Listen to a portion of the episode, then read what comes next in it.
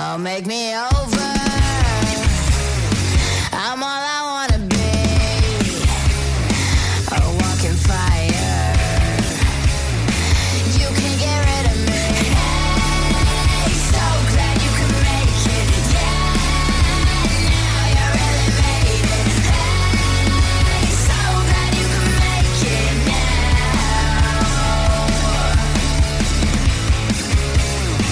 Beautiful people of the internet, welcome to the BRB AFK podcast. I am your humble producer, Boston. Joining us in the studio, as always, is the time being Scott. All right, so sometimes when you win, you really lose. And sometimes when you lose, you really win. And sometimes when you win or lose, you actually tie. And sometimes when you tie, you actually win or lose. Remember that.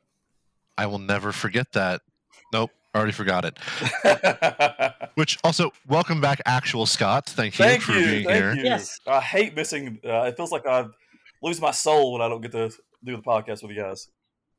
So that's twice you've lost your soul this year. I know. I can't. There can't be a third.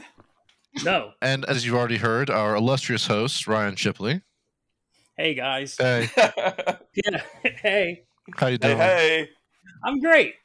I'm just excited Scott's back. Can't contain my joy. I'm excited about the Rosie Perez quote. Uh, Was that Rosie Perez. That Perez? was Rosie Perez from uh, White Man Can't Jump. Okay. Okay, that's Yeah. why I didn't recognize it. right. Oh, you never seen White Man Can't Jump? No, I've, I've never seen the whole thing. You need to see it. Yeah.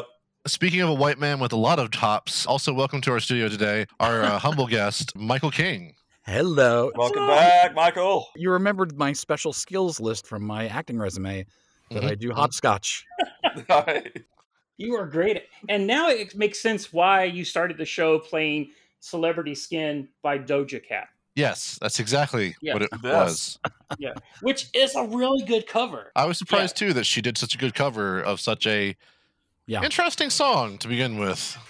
It's the only thing I really like about Courtney Love. Eh, this is true. Yeah, Yeah, there's not too much I like about her at all. So here's a good question to start to show up. What do you Oh, think no. is the best cover song of all time? Oh. Oh, Oh God. I Um, I know my answer. Go ahead, Scott. It's "Hurt" by Johnny Cash. oh my God, that's a good one. Mm, Solid. Yeah, Yeah. yeah. it, that's ooh. I don't know of any anything better. Oh boy, that's yeah, that's hard to top. I'm gonna have to say I will actually.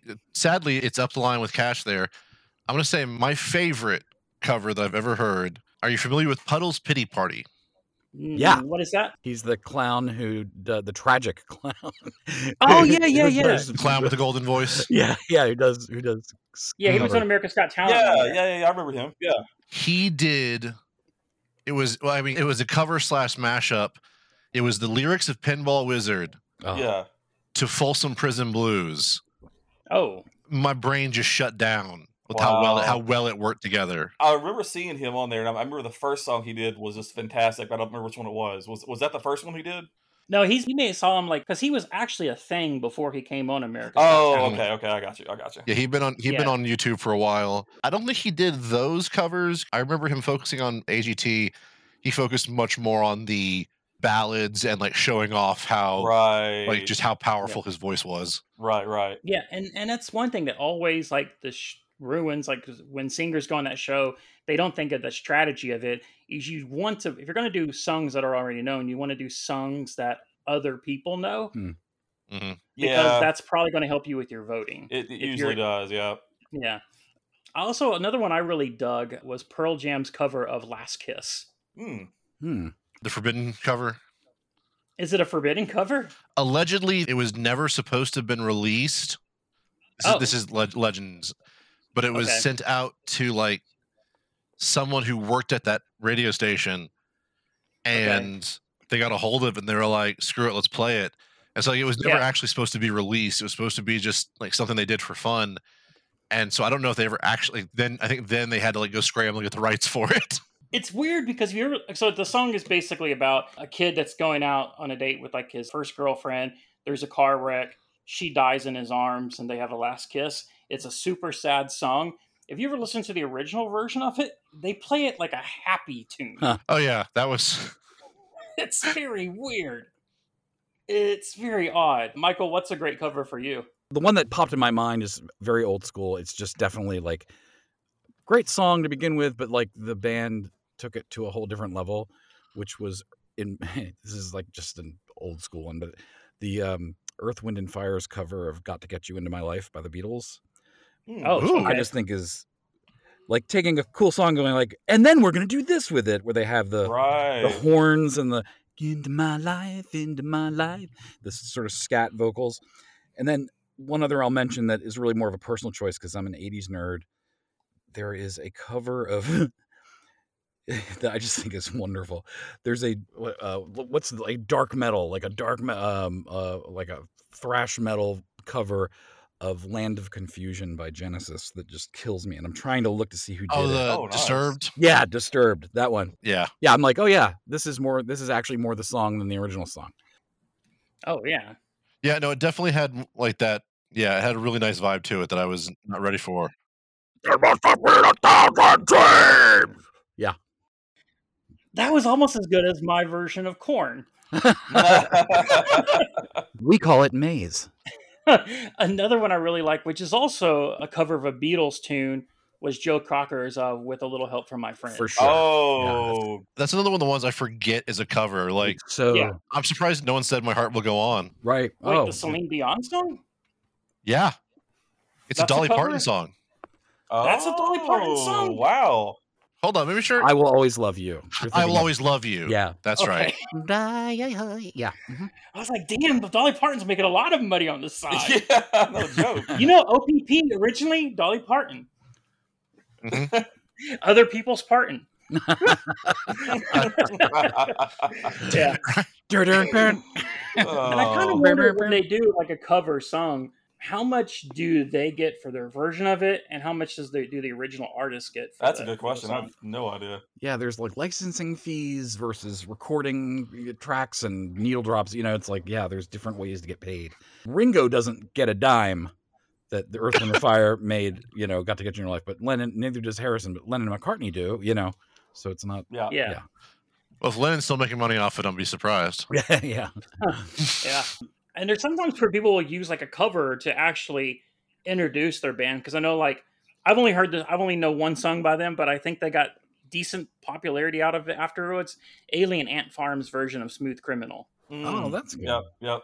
Yeah, no, Smooth Criminal definitely put them on the map. Like, I had heard of them because I was a filthy punk, but Uh-huh. definitely got them up on the charts. Yeah. and, and like I always think of like um you know there's this been this recent conversation about how like oh Bob Dylan sold his catalog for this many you know millions and then I think the Red Hot Chili Peppers are doing the same thing or something and people are kind of Oh, like good. oh but you know they're making this much versus Dylan that's making this much and you know it's kind of like well you know there's they're, two different artists it's a different situation but anyway Red Hot Yeah. Chili Peppers it's like um I eh, you know Under the Bridge is their hmm to me their greatest song but Oh, um, yeah, yeah, yeah. dude, Right. Michael. but let's That's one of my favorite songs ever. well, there you go. Barring that, it is kind of funny that the next th- song that I think of is "Higher Ground," which is a Stevie Wonder cover. you know what I mean? Like to me, it's Yeah. like Red Hot Chili Peppers. You know, See, I've Oh, always been a big fan of the Chili Peppers. say you've what? You, s- you I've or always have not been a big fan. I've always been a big fan Oh, of the Chili okay. Peppers. Oh yeah, yeah. So much so that I don't even have to call them Red Hot Chili Peppers. We're on Just that call 'em- basis where I can just call them Chili The- the- Peppers. the- There you the- go. you just call them, yeah, Yeah. the Chilies, Yeah. the Chilies. the Chili's. and they're from uh, California, right? Well, obviously they are because every song they do is about California. Yeah, I don't know. Right. I don't know. Yeah. yeah. They, they, but then again, a lot of people are from California, but they aren't actually from California. They're like, I was born in Nevada and then moved out to California, and now I'm from California. You know, Yeah. Yeah, I don't- Kiedis, I think, is actually from California. I don't know as much about them as maybe you guys, but but like I think they were you know tied into kind of tied into the skate punk ski scene a little bit out here at the time and, and Yeah, all that. yeah, so, yeah. Prior, Yeah. pre pre me, I certainly was in Texas. So Because I remember when I first saw the Chili Peppers, this was probably like when I was seventh or eighth grade, and I just knew them because they would always have uh, always be running around wearing socks on uh, their dicks. socks over their dick. Yeah, yeah, that was their whole gimmick. I, was like I completely Uh, forgot about that. yeah, uh, Devo would wear the little red hat things that looked like uh, Legos. Yeah. and the Chili Peppers would have uh, socks on their dick. Well, and my- I was thinking, this is the coolest thing ever. yeah. well, well, my first girlfriend in high school, she was like a couple years older than me, but she was like a, a a choir person, like like straight opera kind of like excellent singer. Like she was the number two soprano in the high school age group in Texas. Like she was the real deal. And just very prim and proper and really and very sweet and very earnest. And she was a big fan of the Red Hot Chili Peppers. And this was like the 80s. So this was like way ahead of the curve. Oh, And damn, then I was like, oh, my girlfriend likes this band. And I'm like, who are they? And she said, show me the album. And it was the one, I think it's sort of an Abbey Road riff on the cover. It's the four of them crossing the street, but they've got the socks on their dicks and then nothing Yep. else. and I was like, and I was like, really? This is your favorite band? How do they not name their band "Socks on a Dick"? I don't Socks know. On your dick. Yeah. So best cover. So when you sleep at night, what do you do? Are you uh, somebody that puts a blanket, a sheet? Are you just like, what do you do for cover? yeah, this one's what's going your into some more- cover? This is what happens when you don't prep shows. I put a dick, I put a sock on my dick. there you go. Okay, There Yes, you of course. Step one. Uh, you know, I, I. I discovered the magic of the, the weighted blanket a couple years Oh my ago. God. Oh, It changed my life. those. My wife hates them. Yeah. My daughter has Okay. one. She's indifferent, but I I swear by it. So it's now it's almost like I'm in a separate bed than my wife because I've got my weighted blanket that fits over me and right. And it's a it's it's a must. But she but she hates it. well she yeah she doesn't hate that I have it. She just she had I yeah, got one for her as well. And she's like it. yeah, yeah. she feels She hates it. She just Yeah. like arms folded like Yeah. Yeah. wearing How dare him? Yeah. How dare you wear this weighted weight? Won't you marry that blanket? yeah she's Exactly. she's probably happy because I can't really easily escape from it in the middle of the night. You know, right. if you know what I'm So saying. you and Boston both did ooze, and so did Scott about the weighted yes, blanket. yes, I heard that. What exactly is the weighted blanket? I It's a blanket that's heavy. Yeah, they- Right. like literally. I mean, I don't know if they're all made like this, but mine, mine is like a, it's like a quilted uh, blanket situation, and the the little channels of the quilt are literally filled with, um, I'm gonna say they're glass beads or or some sort of polystyrene, you know, some sort of, Yeah. but they're like basically glass beads, so that it's still squishy and pliable, but it's very Okay. heavy, and you can get different weights depending on how big and how heavy you might be or what you're comfortable with. But I got the And max. It's I'm supposed like, to make you sleep a lot better and easier too, right? yeah, you feel like you're, you feel like you're in a little cocoon. You feel like you're in the womb. You kind of Right. feel a little bit like you know you're secure and safe, and no one can hurt you. And it's supposed to be good for anxiety, you know. And and Michael, I want to get a weighted blanket and I want you to record Sleep like, reading sounds. a book for me. Yes. Yeah, Yeah, yeah, yeah. whatever. Yeah. well, it's funny when my So wife was I'll be out in no time. when my wife was pregnant, I she she's uh, long story short, we were like we still joke about it, but we were like trying all these things. How are we going to make the pregnancy easier for you? And blah blah blah blah blah blah. blah.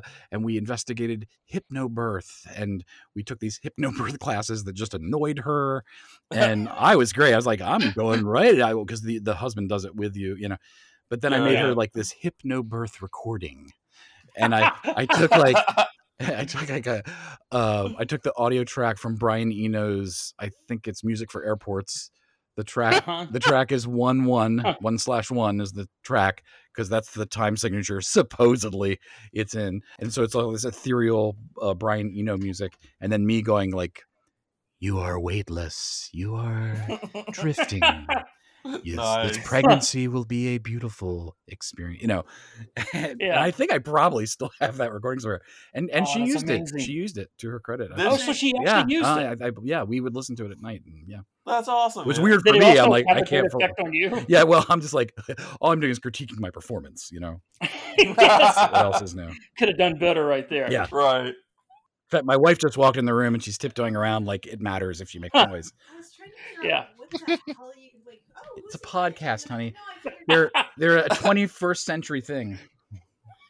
It just flipped me off. She can join us too. It's She okay. should join us. We should do a podcast doing hypno pregnancy stuff. Yes. You should do a hypnotherapy, a hypno uh, podca- podcast. That's going to be our first talking about Patreon hypno episode, birth. guys. Yes, I love it.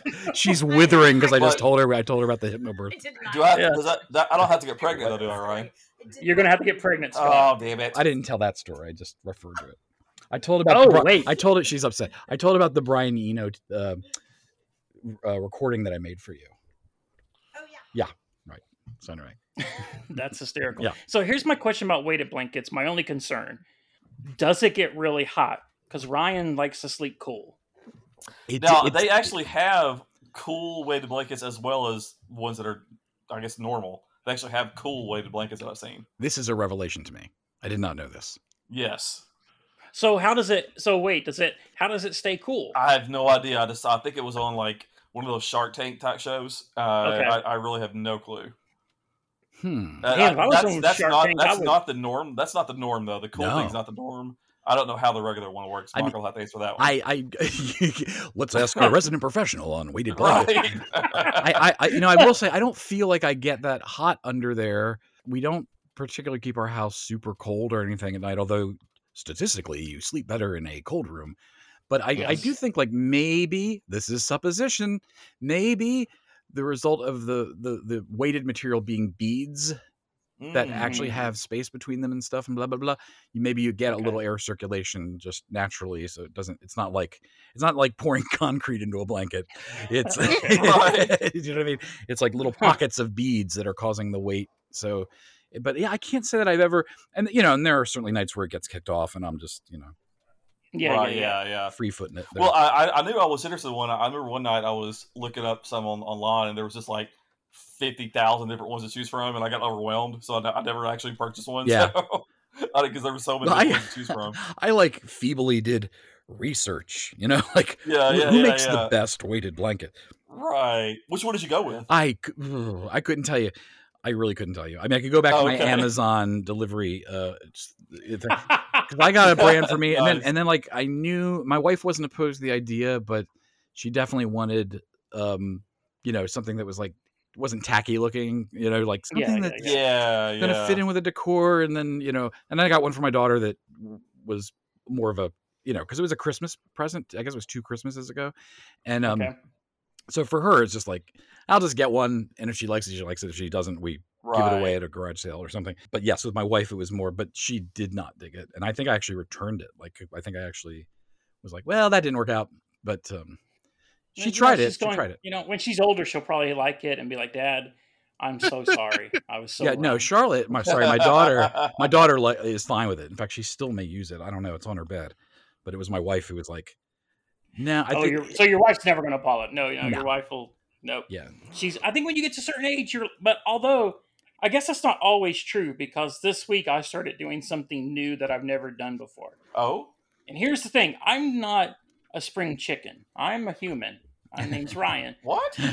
Yeah, hello, Ryan. I started this week being a pajama boy. oh, footsies. Oh, Yes, I wear I wear fleece pajamas now. oh, okay. I used to just do like shorts, like whenever I'd walk around the house, like you know, just being comfortable. But I have discovered this week I I had a pair of pajamas that I got for Christmas like a few Christmases ago that I just never opened. That I decided, you know what, I'm gonna wear pajamas today. Everything Okay. else was in the wash. yeah. Sure. and I discovered pajamas are comfortable. I know. Oh, well, I know Scott know Scott wears pajamas because last at his last birthday party, he showed up at the Wallers, immediately changed into pajama bottoms. yeah, I did. I was like, I'm staying here tonight. I'm getting comfortable. So- yeah, pajamas are super comfortable. So I know Scott is. Boston Michael, are you team pajama? I can say that I've sort of become team whatever I'm wearing, I crawl into Mhm. bed with. Maybe I take my pants off. Like I'm just so I mean like, literally I think two nights ago I just fell asleep in my jeans. Like I didn't even Oh God, gross. I, I know. I'm not saying it's right. I'm just You- saying it you happened. ju- you just you just hurt Ron's feelings. I think. Sorry. No, as soon as you're home, you should be taking off those. Oh, Those you're one jeans- of those people. Well, not when you have a teenage girl. I am too. It's fine. Yes, it's I right. am. I used to be that way. I, I used to be that way. I used to be that way for sure. Walk in the door and you're literally Yeah. kicking your pants off before the doors. even Yes. Yeah. That, that is. Yeah. for sure. I'm lucky to get my shoes off first. Yeah. but I don't know. Now I'm just. I think it's COVID too. I think I've just become so, you know, the after two years and stuff of just being able to like, whatever. I'll fall asleep where I fall asleep. What I'm wearing, what I'm Right. wearing. But usually, usually it's just you know, undies. You know, uh, boxers and a t-shirt. That's what I usually do too. Yeah. Uh, so Oh, I'm, about you, I am Boston? You full pajama full boy? commando. I am. I used to be that too, but then I got disgusted with my body. I mean, I'm like nobody wants to see that, even the sleep angels. sleep. That's awesome. Mister I'm usually- Sandman, get the fuck out! I'm usually pajamas, pants, but with no shirt. That's how I usually sleep. Okay. Yeah. Now, you know, if I'm sleeping, I'm I'm, I- I'm in boxer shorts. I had it backwards, and I was like, see you're wearing a shirt and no pants. I was like, oh, Winnie the Pooh. That's great. Now, Boston, when you're walking around the house, though, after you get home from a hard day of work, you pajamas or Now when I when I get Like home, shorts. it is a uh, it is a crapshoot. Depending on how I feel, I might switch into I might then you better take those pants off. uh, depending on how I feel, I might might have switch into sweatpants. Otherwise, I may just go, you know, just drop just drop trousers and, and don't worry about it. But also sometimes if I got a whole bunch of stuff to do, I got to then make sure not to not to lose anything. yeah, yeah. yeah. So sweatpants over pajamas. Yeah, it depends if it, well which which I can reach first. Usually my sweatpants tend to be cleaner. Well, clean more often. I honestly start. I'm, I honestly, I'm feeling like somebody that just discovered Jesus. he's uh-huh. got to he's got to preach the word of Jesus to everyone he meets. uh-huh. That's how I feel right now with pajamas. All right. And all it took was you you used to not have you know have any clean clothes. Yeah, I may feel similarly about the cold weighted blanket that I've now discovered might exist. Oh, Yeah. there How did go. you not see it when you were doing your research? I don't think these existed two years ago. They may not have that. That cold thing might be, might be new. Hmm. I will go ahead and say, for the sake of full disclosure, while my wife loves them wholeheartedly, I actually, well, I like the idea and I enjoy that like initial like warmth. They give me panic attacks. The the the uh, Oh, the weighted blankets do. I- yeah. yeah, Oh. I think my wife may be somewhat in a similar situation with- as you. Like, Is it because you can't like it's so you're weighted down and you feel like you can't move? Yeah. okay. Hmm. Especially once I like gone to sleep and it's like, oh no. Oh yeah, yeah. Because I I worry like what are you gonna do if you're weighted down by a blanket? That's gonna kill your reflexes if somebody breaks in your house. That short video that you did, Michael, could have went a different way. oh, That's a- oh, right. There's a segue. That's true. Yeah. Oh wait, but I have I have a follow I have a follow up on the uh, pajama yep. que- as concept. So so what are they called? You guys might know. You're hipper. What what are the pajamas called that are like full body uni uni pajamas that are like animals and and they sometimes have hoods. You, what are they called? It has a word. It's they're from Kigurumi. Kigurumi. It, uh, guys, I was. uh, This is so. Wow, I can't believe you brought this up. no, because I was in a waiting room for a doctor the other day. A waiting room. nice. I uh they had the TV on just with something on it, and it was Where the Wild Things Are, the movie version, which is kind of a really freaking delightful movie, by the way. Yeah, Mhm. yeah. And then of course, you know, had the boy Max, and he's wearing his wolf pajama outfit, and I was like, oh my god, that is exactly the artwork that Maurice Sendak did in that book. And that Yeah. book was is as old as I am, if not older. yeah.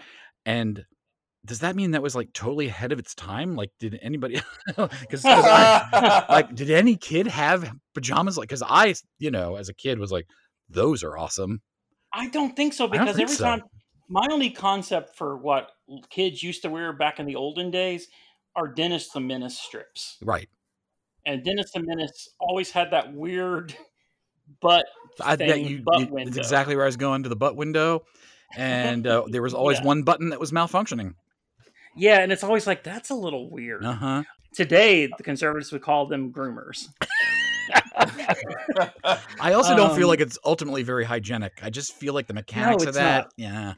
Eh, but So- so I, I, I just sent a, a link in, in Zencastr. I found some cooling, number one rated cooling weighted blankets from Luxome. Okay. Oh, Oh, I see your link here. Yeah. Yeah, it says the bamboo used in Luxome's cooling weighted blankets naturally regulates your body's temperature so it cools you off if you're feeling warm. Perfect for the hot sleepers. So, Mm. I don't know. oh, awesome. Yeah, Yeah. because like, okay, I may have to look into, it, but my only worry is I suffer like the panic stuff, and Boston said his wife does, Yeah. and so does Michael. So I wonder, or Boston does, and Michael's wife does. Yeah, well, it, it'll it'll either it'll either exacerbate that or help it because like part of their pitch is like you feel like you're in the womb or whatever the hell, and it actually Yeah. helps your anxiety. But I, I I can totally I don't see like how that it, their tagline is "If you have a panic attack, you're a pussy." yeah I don't think that feels like uh, they don't know their they don't know their target audience. Their target that audience, yeah, seems yeah. a little mean.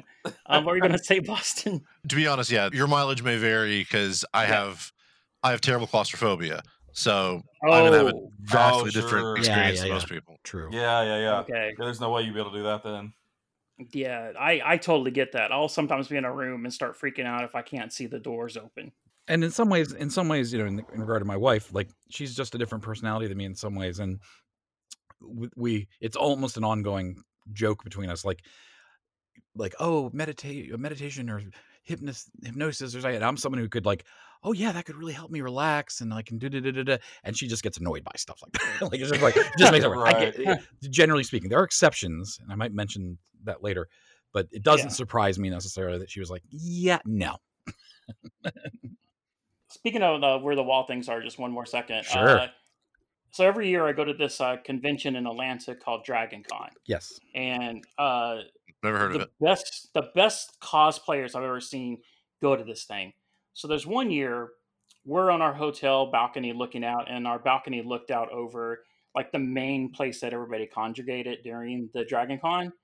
And we heard this murmur go through the audience, and everybody parts ways like the Red Sea. yeah And coming down is people dressed as where the monsters from the where the wall things are, with a little Oh. kid dressed as Max wow doing the parade Oh, through the, the yeah, the, through the floor yeah. of the hotel, and everybody parted and everybody cheered as they marched through. Wow, very cool. that is great. The first year I went, they had, I guess, I think Lord of the Rings was still a relevant movie, and uh, the Uruk-hai were out in full force, and Uh-huh. so a bunch of Mm. drunk orcs at 3 a.m. just like chanting along the. In the, in the in the main thoroughfare was was was quite intimidating. And when aren't they drunk? Really? I mean, you know. hmm one of my best ever Dragon Con moments. We were at a live rendition people were doing of the Buffy the musical. Oh. And at the end of it, this person in front of me, dressed as a Klingon, stood up, and they had a giant uh, mug, like a giant thing of mead, like a, and they raised it. It was like Oh wow. the best thing I've ever seen in my life. Yeah. Yeah. Um, I- I'll, So I'll, I'll say it- one more yeah. Marie, Marie Sendak thing, only because it relates to the girl that I dated in high school who was a prim and proper Red Hot Chili Peppers fan. But um, like early on when I was like trying to impress her, and I was Mhm. this is my A game, guys. I the first the first quote unquote real date that we had is I took her to see an opera because I was like she'll like this. I had no interest, but she mhm. she she'll like this. She'll I'll take her to an Yeah. opera, and it was fortunately it was I'm cultured. exactly, and she loves opera-ish stuff. And um, Yeah. fortunately, it was a pretty accessible one. It was an English translation, at least on the day we oh, went, thank God. Okay. of Mozart's The Magic Flute. But the reason I'm bringing it up, so that's a really accessible opera as operas go. It's pretty great.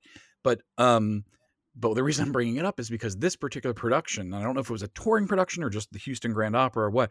The, this particular production, the production design was by Maurice Sendak. And if What? and if you know anything, Really? Yes. And if you know anything about opera, it's like grand sets and grand Yeah. things flying in and pushing in and coming in, just huge, beautiful. And it was done. He was involved in the production. It was, and the whole movie looked like it took place in the world of where the wild things are. And just wow, that's amazing. Like, so for, it was amazing. And all the characters and their That's costumes and everything. Yeah. I think there might be a little documentary about it somewhere. Okay. on What YouTube. was the? You recall what the name of the doc, uh, opera was? It was the magic flute, or Okay. Die Zauberfluten. I don't know if that's true. And then, so. but the magic. So was the date a success?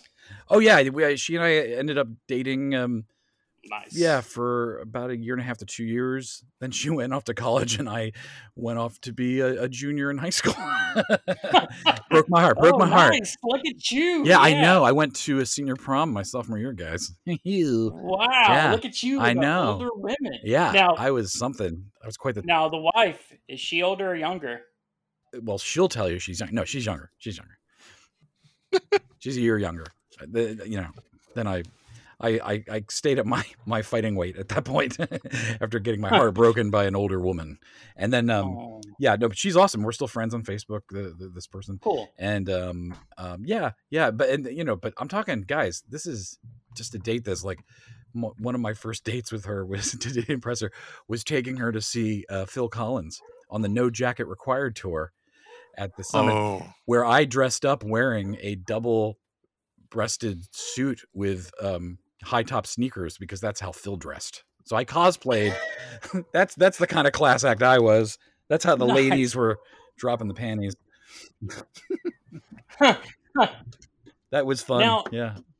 And you um just recently were posting a lot because I guess like Phil Collins did his last Yeah. live performance. Yeah. I saw that picture that you posted of him and Yeah.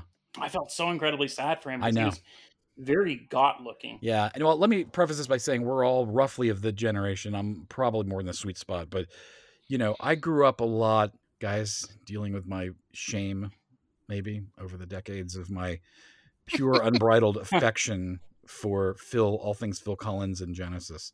It's really Mm. my, it was really, my, but then like I realized how, you know, at some point, like, oh, it's totally uncool to like this band and people give them shit on them all the time. And, mm, mm, mm. you know, so then I kind of strayed away, but then like kind of rediscovered them, you know, like in Mhm. my, and I was like, you know what?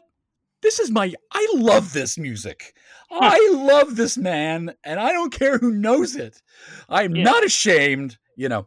So I'm Yeah. very much like, yeah. And then, uh, and I actually saw him on his solo tour. I couldn't catch him on that last Genesis thing because he didn't come to LA.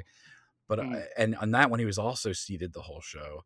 And it was, Mm. yeah, it was, you know, bittersweet because he was such an energetic performer, but such a consummate performer just in his genetic code that that guy you know spent two and a half hours seated at this solo show and Yeah. had us eating out of the palm of his hand like it was just like how does somebody have that like he just it was terrific you know yeah, was no. I I've always dug like um Invisible Touch is my favorite song by Genesis. yeah and then there are genesis that fans that would like ex- excommunicate you for saying that because Really? it's not the peter gabriel years and it's not the prog Oh. rock year you know and i'm a i'm an all era fan Gabriel as a solo artist because he's the one that did those really cool experimental videos, right? Yeah. Like Steam. hmm yeah. like sledgehammer back in the day, Sledgehammer and Steam were were it. You had never seen special effects like that. Yeah. Yeah, it's true. So they all came from that same band, and you know, Yeah. they're they're my Beatles. You know, yeah.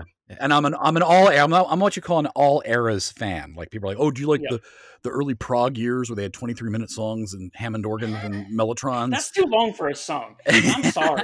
it's Like, exactly the amount it needs to be, Ryan. No, Champagne Supernova is pushing it for me. If your song's more than like ten minutes, I'm done. Yeah. I can't do you know, it. I respect that. He's good for like nine minutes and fifty seconds. I, res- that's. I Yeah, respect then it. I'm I, out. you know, I Yeah. can't argue it. I can't. I can't argue that. You know, I just I love what I love, and but yeah, but then I also love the uh, Invisible Touch years, you know, and all the, Yeah. the mainstream pop success But stuff. You know, it's, It's weird that we're me. coming to that age where a lot of the people that we grew up with Yeah. liking are going to start passing away. oh Like, yeah, The news yesterday, we were filming this on, uh, we're recording this on Wednesday the 13th. We lost Gilbert Gottfried God, yesterday. yeah, I know. I know his music was so amazing. yeah. Yeah. He was my so favorite popular, yeah. singer For, for, And she's got the invisible touch. he was my favorite singer for Genesis. He's classic, classic man. I think I can honestly say this. I'm hard pressed to think of another comedian who has at some point, maybe more than a few times, made me laugh harder or longer or more uncontrollable than Gilbert Gottfried. Yep. He was a phenom. My God. Yeah. Yeah. And, and I don't think of him in my list of like favorite stand ups or anything. But when I think about it honestly, I'm like, I don't know that anyone has made me laugh like my throat hurts kind of laughter for as Yeah. much as that guy did every time he would, I don't know, pop up on Howard Stern or the Aristocats or like you, you, Aristocats. the Aristocrats. Did I say Aristocats? I said Aristocats. My favorite Disney film. I'm here with my favorite cats. I'm gonna be honest. The Aristocrats, that movie, Right. is what really f- truly inspired me to get into doing com- uh, stand-up comedy. That makes total Oh, yeah, sense to me. That makes total sense. Do you know what I've never heard since that movie came out and That since I started doing The, comedy? the Aristocrats joke. nope, never haven't haven't heard a single person. This whole big secret handshake thing. It's a whole put on. they did the movie, they pulled back the veil, and now it's like no one, no one fucking. That is Yeah. really funny. Yeah, Yeah, that is it's, true. I uh, can see that because that movie, you do do come away with a sense of that's a fraternity I would want to be a part of. You know, Yeah. those people. Oh, yeah, that is fucking hysterical. That movie. if you get a chance, I when I saw it was on Hulu. They did a movie last year about Gilbert Gottfried's life, and it's fantastic. He comes off as a sweetheart, and where I gave a lot of respect for him is this was like he had, uh, you know, had the big career with the Aflac commercials, Right. and those were going really well for him. And then he made an ill-timed tweet joke when the typhoon hit Japan, I think about ten years ago. Aflac immediately fired him. Right. Yeah. Today's Uh, current, they would call that "quote unquote" cancel culture. He invented it. Yeah, but the thing is, unlike a lot of those people that quote unquote get canceled, he held himself accountable. Oh.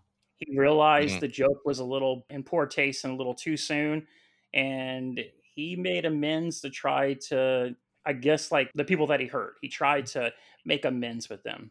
So Hmm. for me, that kind of because you could tell he had no malice with that joke. No. He's just like he had made a joke. I think a week after 9-11. He- I think he's I think he's on roast. record as being the first guy to make the the quote unquote first 9/11 joke. like yes, yeah. I, I can't Yeah, remember what it was. he- but- He was all about a joke. What a joke. But this year we've lost Bob Saget, Louie Anderson, and him. I think Norm Macdonald. Did he pass this year? I can't remember if it was this year or last. That's what I was wondering if it was late last year or early this year. Well, within the year, within the Yeah, year, Oh, year's def- time. yeah, definitely within the year. For Yeah. Sure, yeah. yeah, but that is- incredibly sad. that is a that is a four corner comedy thing right there. Like those four guys, you Yeah. kind of do clump them in. Yeah, kinda- Norm. Norm this- is a comedic genius. Oh, in my boy. opinion. and and, and yeah, and they they yeah he was one of a kind, and and you do kind of think of those guys all being in this in the not same category because like you just said, Norm is so unique, Yeah. and so is Gottfried and all that. But Yeah. like uh, Saget and Gottfried would do stuff. That, in fact, that somebody keeps posting this picture that's got all of them in it except for Norm. yeah, that Gilbert Gottfried took, and you think like, yeah, they were kind of a, of a clique, you know, at least Saget and Gottfried and Norm mcdonald and yeah, and Gottfried had a really good um, show on Sirius that he was still doing. oh yeah, until- like was o- he? old Hollywood stories or something, or what was it? I, he, it was just like he would uh, bring in people. It was just like a normal like uh, talk show. oh, okay, I thought it had a thing. Yeah, yeah, and I think he was doing cameos up till the day that he passed. Uh, It's just sad. Wow, this has been a bummer. Now, this episode. I Yeah, who, who, who else has We died? great Yeah. stuff to this. Wow, you know what I like is death.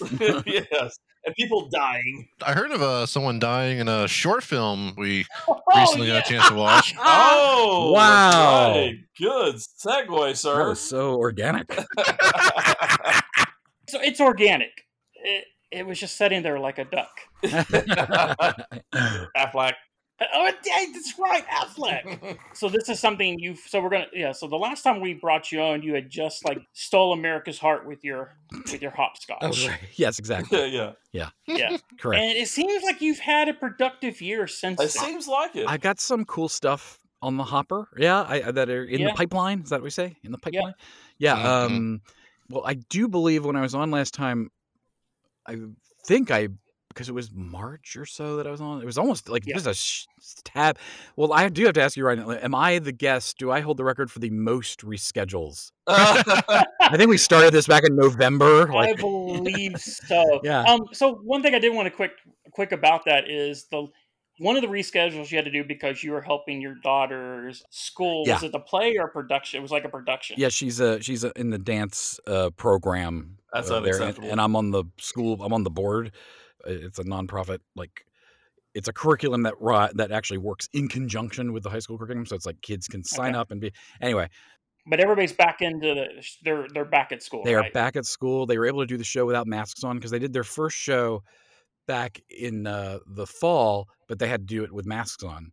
And uh, Okay. but this time it was like, yeah, you don't have to have a mask if you're comfortable with that, and blah, blah, blah, blah. So it was like the first real, but it but it's you know terrific Yeah. to be back, and and we have a great you know Because I, theater 'cause arts I remember when you were on here, you were talking about like, uh, like you were like, you know, obviously we have to be safe and everything, but just feeling bad that she was missing out because she was uh, Right. tenth grade then, right, that's true. missing out on like, like all kids, they're missing out on like those memories growing with, uh, you know, their Yeah. school year, what they're missing there. Yeah. Uh, but she's gone this full year back in school. Yeah, and I, I will That's say there definitely it feels like there definitely was a almost semester long adjustment. Like Yeah. because I think yeah, yeah. she and for that matter, she and I and my wife, but she and I in particular, because I kind of became in m- most ways the point parent as far as the is the internet working? Is the what time is the Mhm. you know this class? And this she was and and took about a semester, and then she was pretty much on her own, and she got into a really good rhythm, and her she was keeping the grades up and all that good stuff, and and then back at school, you go back to school, and suddenly it's like reset. You know, I haven't been here in a year and more because we actually shut down towards the end of her freshman year, so she'd missed almost a year and a half of school. And yeah, that's got uh, to be some adjustment too. Man. yeah, yeah, and, and and and again, there was this sort of adjustment period, and I do think once again it took almost the semester, but like you know towards the end before Christmas a little bit, I could see it starting to click again. Like okay, oh okay, now I know Yeah. this. You know, but it did take, you know, and and and again, I probably mentioned it last time. It's like oh, I can only imagine the younger Yeah. kids and how they're coping with Oh, it. yeah. I mean, I think at my daughter's age, it's more. imagine. Yeah. I'm sorry. Thanks but I, I at least at my daughter's age, she's you know the worst thing is more the kind of melodrama, like oh those key high school memories that you're going to miss out on. You know, whereas yeah, yeah, yeah. I, I think um, for the younger kids, it's just ugh, developmental. You know, Yeah. Oh, yeah, Yeah. for sure. But no, that's why I wanted to interject that because I, when you had mentioned that when you when we had to reschedule that, I was just happy because oh, that's awesome that she's Yeah. back in school. yeah, yeah. So Well, I'm just upset you uh, you put your family over BRB AFK. I know. That's what I'm Yeah. upset about. I get into trouble for that a lot, actually. No. Maybe now that things are getting back to normal, maybe she'll you know fall in love with that weighted blanket. Maybe you know what? Oh, there you go. you can always go Yeah. back, circle back to that, and try it out. And see. Yeah. yes. So uh, the first thing we want to talk about, like since uh, in the last year, you did a, a short film Mhm. called Sitting Duck. Correct. Right. when I was on last time, I recall that we were about to shoot it. We did the Okay. ca- I, ca- I auditioned, I cast, I did the, the whole thing. Oh no, no, no! The prior year we were about to shoot it. Okay. God, it's it's a whirlwind. Like Huh. like we literally had a cast read through at the producer's house. And well, okay, we're, we're going to shoot this this weekend uh, or next weekend or whatever it was. And then COVID hit, things shut down. They very conscientiously were like, we're putting it on hold. And when when I was on the podcast back in Marchish of last year, my story was, I hope we're still going to do it. And we ended Mm. up shooting it in May Okay. and so- and then we all came back. They now we were. This was because vaccines came out, and it was that time frame between the first vax and the next wave. You know what I mean? like when that yeah, yeah, where yeah, yeah. things kind of semi opened up. As a result of it, it's kind of interesting. I think it was originally scheduled to be a three day shoot and a certain size crew, but they rejiggered it a little bit and we shot it in two days, which was a little more of a marathon and with a very skeleton crew. So it was a real street just to kind of keep less people on the set, less time on the Yeah. set. Let's just do it over two days at this person's house. So we don't have like, you know, so they could really control the environment. And it was in that sweet spot in May where it was like, we can do this. We can actually do this. This is going to work. And so we did. And um, shot it over a, you know a weekend. And how long a days would you say it was? They were long. I mean, they were very long. They're not. It's not uncommon to have days like this. You know, in any production, but they were, you know, at least twelve hour days, and then um, but longer probably for the crew people f- who were coming ahead of time and setting up and taking down afterwards. Except for one Yeah. day, like because we shot. Do I give away spoilers? I don't know. It's The- up to you. yeah, basically, there's a, a makeup effect that was a mess on me. Mhm. Oh, yeah. One of my favorite one. If it's the one I'm thinking you're talking about, Yeah, yeah, yeah, Yeah. yeah. And yeah, uh, yeah. the the thing, yeah. yeah, it's yeah, I know. and I'm like a month or two from now, I could. Ugh, it's still doing film festivals and stuff. I'm, I don't know when I'm, but the, the but but that we shot was the last thing we shot day one. So because You shot okay, so you shot it out of order. Yes. a lot of it. yeah, mo- Okay. most movies tend to be shot out of order for production reasons, and this is a great example. So that's an example of a night where I was upstairs in these basically strangers' house, you know, showering this you know, gore off of my body. And then by the time I came downstairs, everyone was gone, and and and the there was like some fake blood had got on the carpet, and there was like a whole drama going on Oh. about getting the fake Oh, blood off the carpet. I'm like, well, I'll be seeing myself out now. yeah, And- yeah. This is Yep. not on me. Yeah, I'm an actor. yes, I'm right, entertainment. exactly. I was yeah, like- I'm the talent. I'm yeah, out. I, yeah, I mean, yeah. To be fair, I it's there's a very good chance I'm the one who tracked it in there. I mean, I don't know, but No, you blame it on you blame it on the people behind the Yeah. the little people, the little Yeah. people. exactly. How long did the makeup for that scene take to do? so quickly. We worked with a, a, makeup guy named Joe Castro.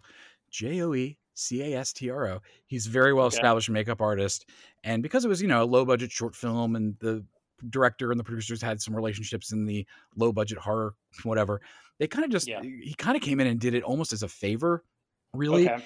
And he was a whirling dervish because it was like I was kind of like, "What? How are we doing this? I don't know what we're doing." And he just showed up, and he had like these, you know, giant jugs of fake blood, and these, you know, the, the you know all the latex and the liquid latex and the and appliques that had already been pre-made and molded. That he was like, "Yeah, this one will work. This one will work," and kind of did a whole number and then tubes and wires and pumps and da, da, da, that were I, I at some point I'll be able to post behind the scenes stuff on it and I'm we're Yeah, probably yeah, pretty close to that. The it did a wave of film festivals towards the end of last year into early this year. And successful too. Yeah, yeah, a lot of nominations, a couple awards, and um, delighting a lot of people. It, it's a weird film because it's not straight horror, it's not straight comedy, and it and Yeah. but but it uh, several genre related film festivals were very receptive to the tone, and I love that. But he came in, and I mean, I'm I'd be surprised if it took an hour for him to do that makeup because he was Oh, just like wow. I just sat there, and in the kitchen we had plastic like all draped over all everything oh yeah. And he was just running around and putting this on, putting this on, and he's a really high energy guy, and um, it was almost com. I mean, he was, he was a comical figure, really. I just was like this guy, Yeah. like, where did you find him? And then I later retroactively found out that he's pretty well respected and and uh, you know very. Um, he's done a lot of stuff. Like you know, he's he's he's he's all you know. If you ever check check out his IMDb credits, and he's constantly working and flying off here to do this show and do this show, and sometimes he directs horror and da-da. so we were really awesome. it was fun to have, and it was for him a fairly simple gag. Yeah. But the um, but the effect of having a gag like that at the end of a film like that is you know, Oh, is a great all the punc- difference. yeah great great Yeah. punctuation on the you know the the, the film. Oh, what was his name? Joe Castro? J O E Castro. I'll say this too. You know, uh, so we we've had to to watch you know things that our guests have done before. You know, that were coming on, we we tend to get a little nervous. Uh, you know, because in case in case It could suck. It could yeah, suck. because it's terrible. You know, like Yeah. but I can tell you, all three of us loved it. Oh, that's lovely to hear. yeah. and and you know i think i have to give a lot of just from my performance standpoint uh, i'll say i give a lot of credit to aaron baracus the director because i wasn't sure you know um, uh, you know where i'm at in my development and everything and i was sort of like um, i was very honest with him. I said if i come in and i'm too broad and too comical and i'm not sure what tone you're trying to set don't be shy. Like i gave him permission very early on my ego will not be hurt if you're like because I told him I was like uh, sometimes in the acting class and I've been told by you know different acting coaches and stuff the and a lot of actors hear this sort of thing you, you know remember you are enough you don't need to add shit on top of Mm. what you're doing you are enough Yeah. you are enough and so he and I developed a shorthand very quickly because I was so honest out of the gate with that with him where if I strayed into performative comedy or too broad he would just be able to go Michael you are enough. I'm like, got it, buddy. And then next take, boom, because it just let me know, ooh, that went too far. Got it. And we had a really nice. I remember it, literally the shot of me laying on the floor. There was a gag that got cut at the end where she says to go into the light. People won't know what this is, what I'm talking about here, but and I and I. I go okay, and I sit, try to sit up to, to, to go into the light the ceiling Yeah. light, and, Uh-huh. and she and I bang head like bash we like I bump right into her head giving her one last giving her one last injury. That's hysterical. But anyway, there was a little bit of a you know double take or a reaction or blah, blah, blah, and I'm laying on the floor with a giant head wound and blood f- pouring out of me and and do we need a take or two? And then I just had this visual memory of laying on the floor, looking down my body at the kitchen door as Aaron ducks his head in and goes, Michael, you're enough. I give him a thumbs up. He gives me a thumbs up. He ducks out. Next take, you know.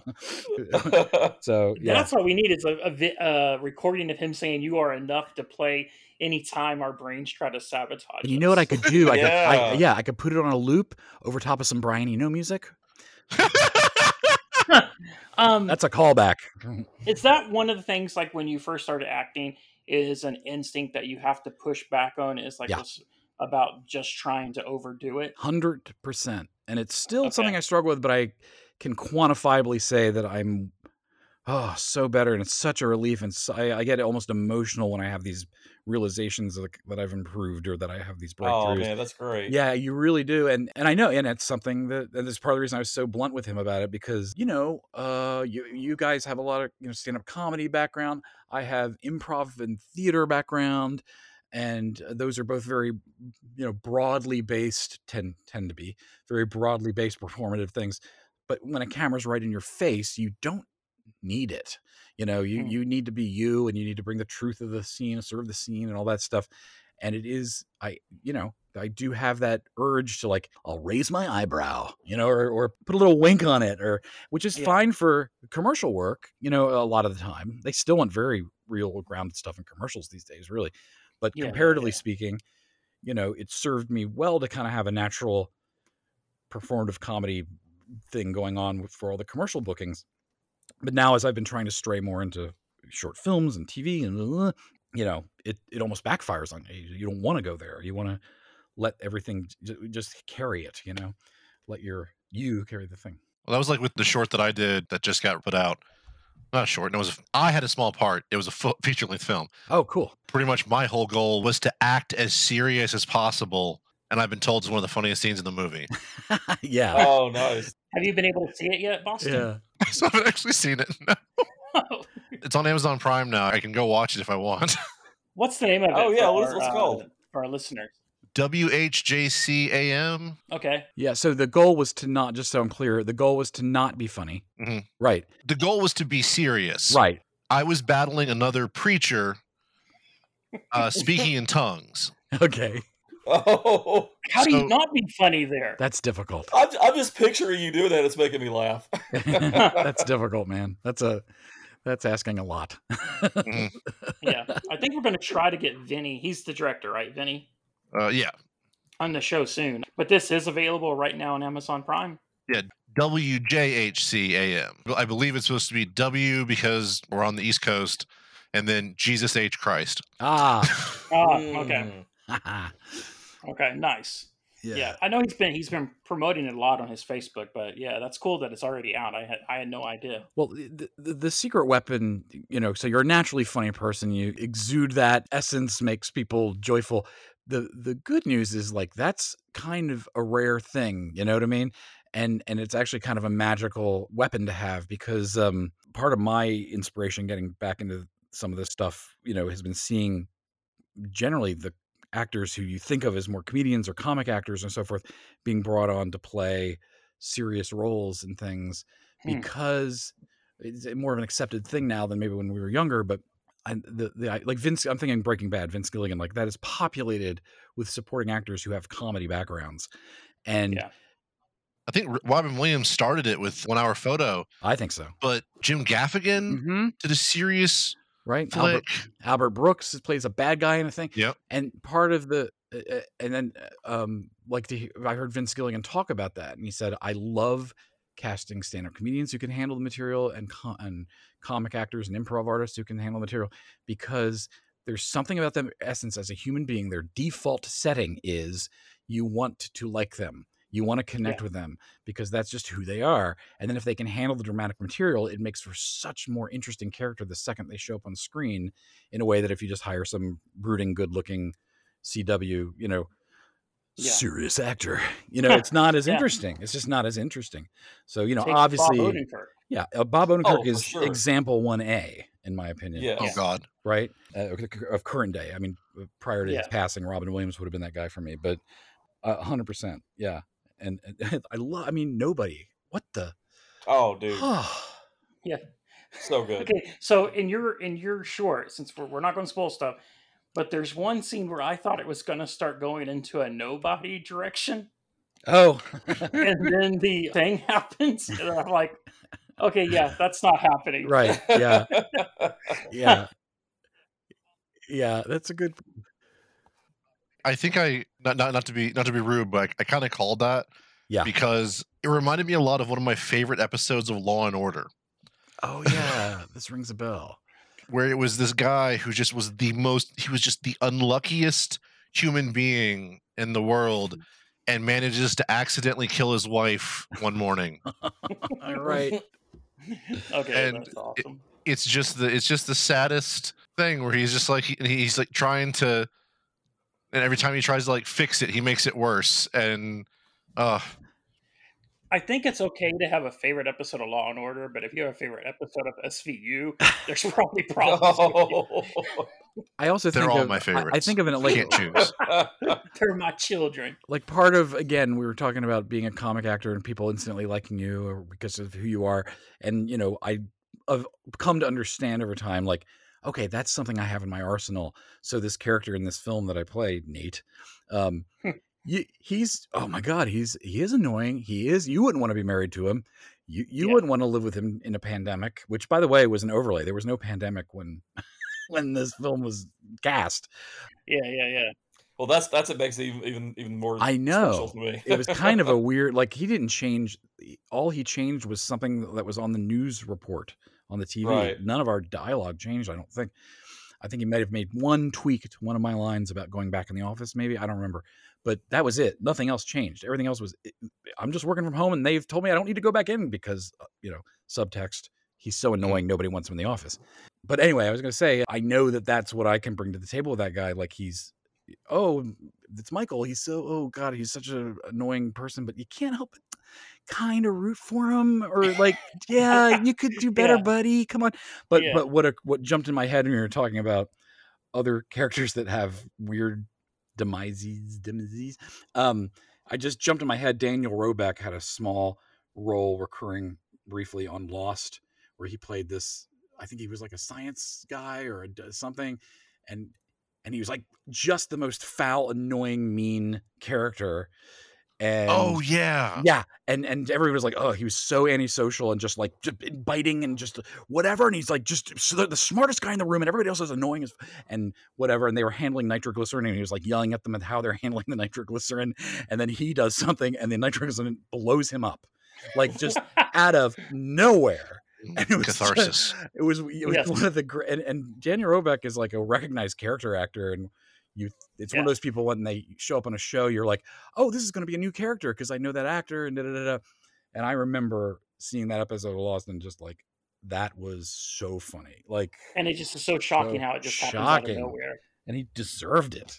He was a total so the opposite of rooting for the guy. You're like yeah I'm glad that happened to him So for this uh, short, so you did go through like an audition process. Yeah. In fact, um, I've actually talked about this audition process uh, on this one because it was a situation again pre-pandemic, but they were still, you know, it's a low budget thing. So they're like, hey, submit yourself tapes, which usually involve you reading the lines over a backdrop and you're reading it off screen to somebody. But but for some reason, when I got this script, it, I had that feeling like.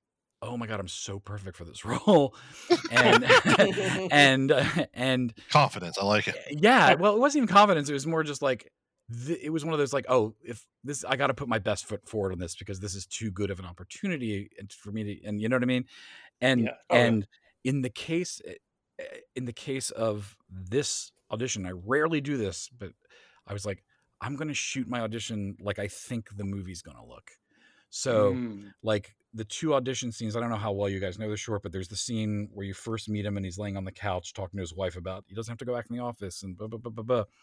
Yeah. And um, and I literally laid on my couch, had a bag of chips or whatever, slovenly kind of shoveling food in my mouth, talking to my invisible off-screen wife, um, and shot it like that, like at a raking angle, kind of almost like I thought that's how I would set the camera up if I were shooting the scene.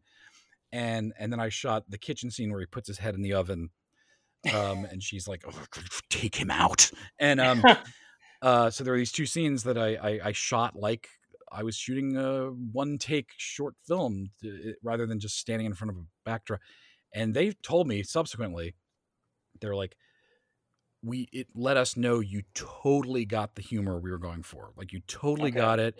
And we were laughing our ass off. And at this audition, and we were it was literally like a matter of them going there is nobody else who can do this right and that's what you want that's what you want that doesn't happen often that doesn't happen Yeah. often but but uh, that was so that was how that happened i did a tape i mean i, I Aaron has actually shown my audition at film festivals to be like, here's what we got from him. This is why we cast him. Yeah, he's shown like a clip of it on a one of the virtual audition, uh, sorry, virtual film festivals because Nice. it's so so funny. Like this is what we got from the actor. We're like, well, how can we not hire this guy? You know, and um, it's not. It's a hail mary that i wouldn't recommend doing to you know every time or whatever.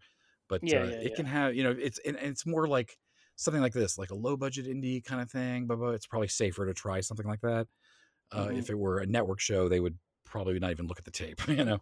Yeah. Um, Josh Brolin uh, was on uh, the Hot Ones this week, and he was talking about he's a hot one. He, he auditioned for The Fly too, Oh. and he decided what they needed to see was him metamorphosizing from a human to a fly. okay. So that's what he did for his audition, Okay.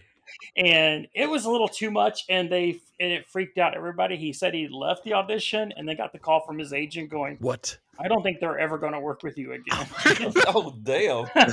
yeah, Well, you you know, we we are of the generation, or I was of the generation where there was a lot of scuttlebutt going around about when Sean Young tried Mm. to audition for Catwoman and showed up in a Catwoman suit, and and we were and, and it was just like it was like, oh, she's crazy. What a crazy. yeah. Now that It I'm actually your career.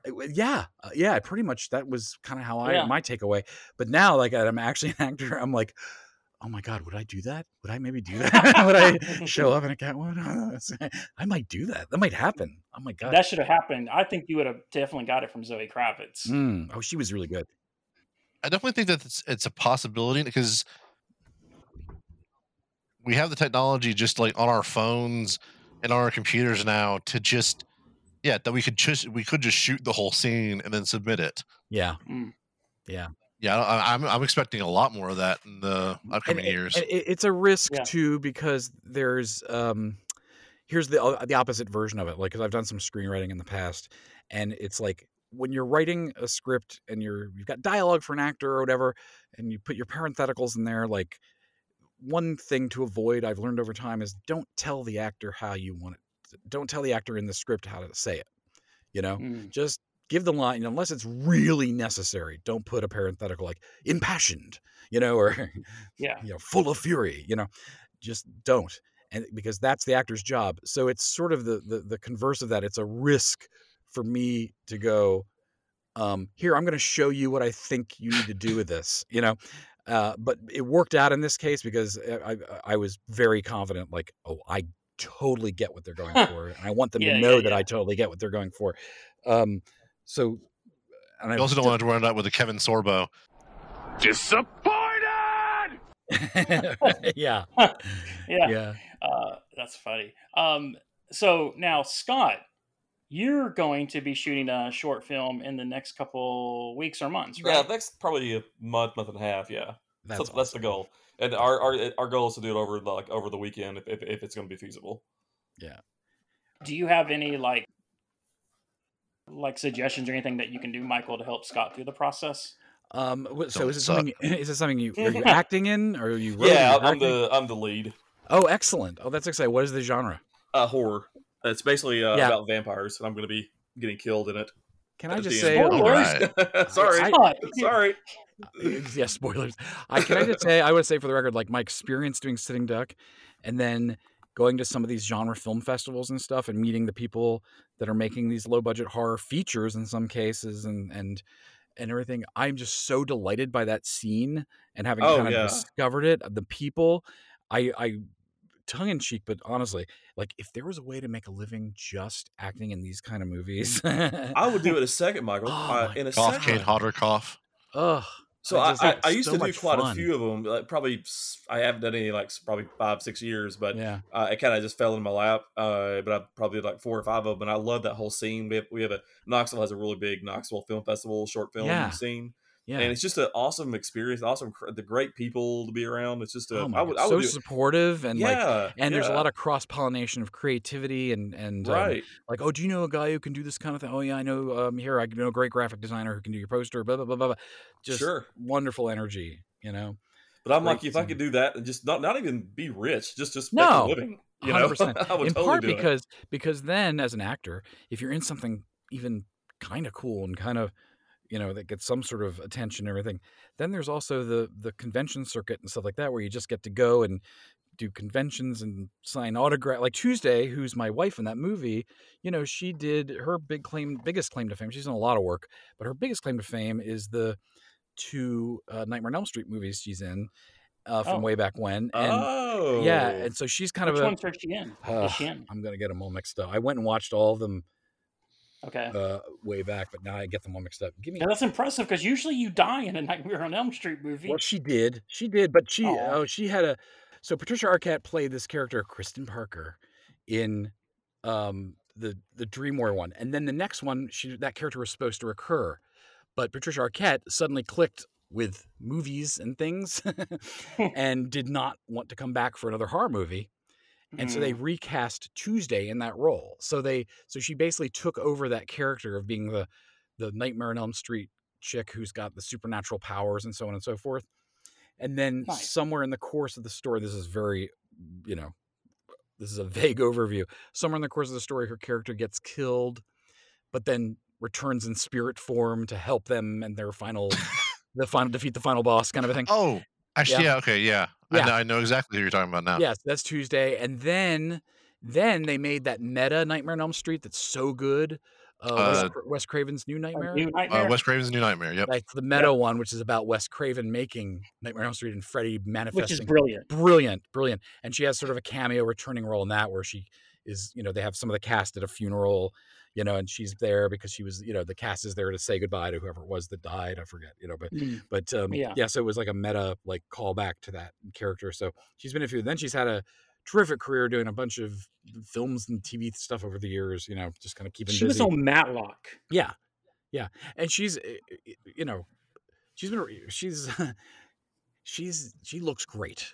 I'll say that. Yeah. Like, like, Yeah, yeah, yeah. like she's been, you know, she's, you know. By the way, the actress, the actress that played the the cop, I loved her timing on that and that scene. she is one of Oh, the producers. That timing was amazing. It was. She stole that scene. She's one of the Yeah. producers. That's Sophia, uh, who you I think you've interfaced with online at some point. I was hooking. Yeah, you I think up. we're gonna have them come on this coming this uh, October because like her and her her husband was the Michael. writer of this, right? Michael. Uh, yeah. uh, uh, the director and writer was Aaron Baracus. Michael and Okay. Sophia were the producers that teamed up with them Ah. to make it. But they do the reason I hooked you up with them is because, and you guys should get to know them too, is because um, they are like these compulsive creators who I just really think the world of. I'm, I'm going to shoot something with them next week if our schedules Oh, stay. cool. Yeah, on Sunday. Um, there's still another project they're doing, and I'm going to do a little cameo thing on it. And um, they they're just such. I just love their energy. One of the things I've discovered getting back into the game later in life, is you know, we're all here, is that I really am pumped up, inspired, and motivated by people who are you know these magical people who are I call them compulsive creators.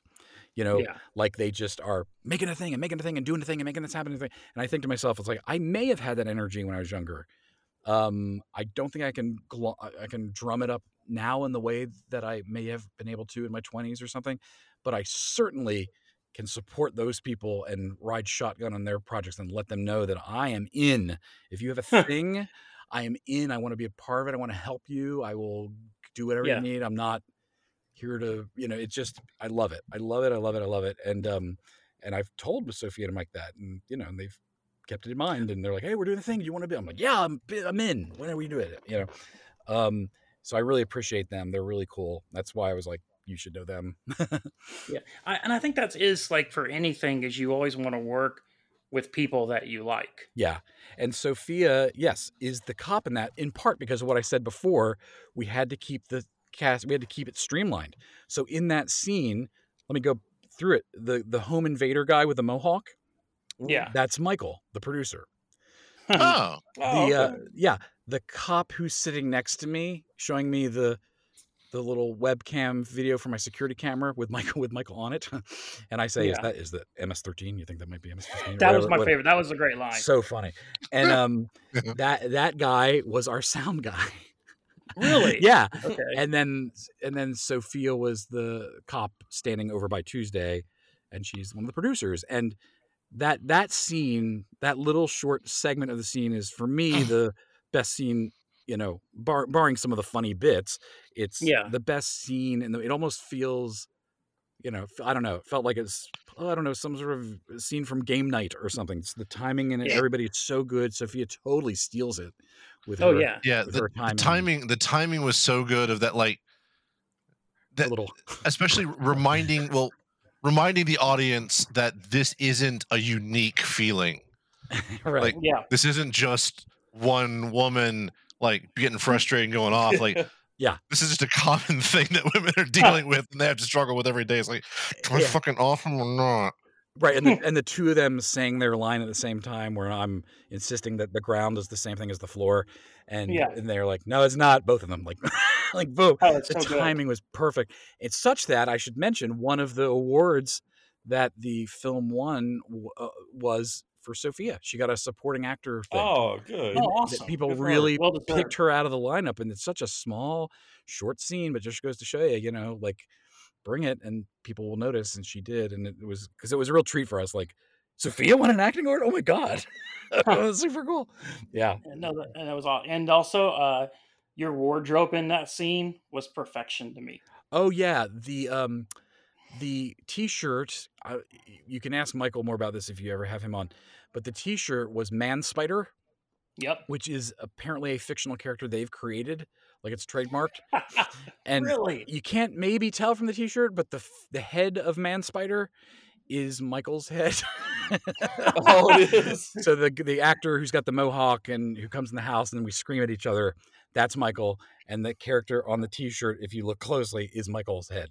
so Yeah. Man Spider has yeah. I don't know the whole story of it. I just like here you I was assigned here you are wearing this because it's Yeah, it, I- sort of they're doing a little you know callback or whatever. I like the little subtle gags too, like uh, where you open a drawer at one point. There's a garbage pail kid card in there. And a C3PO doll or a, figure. Um, Yeah.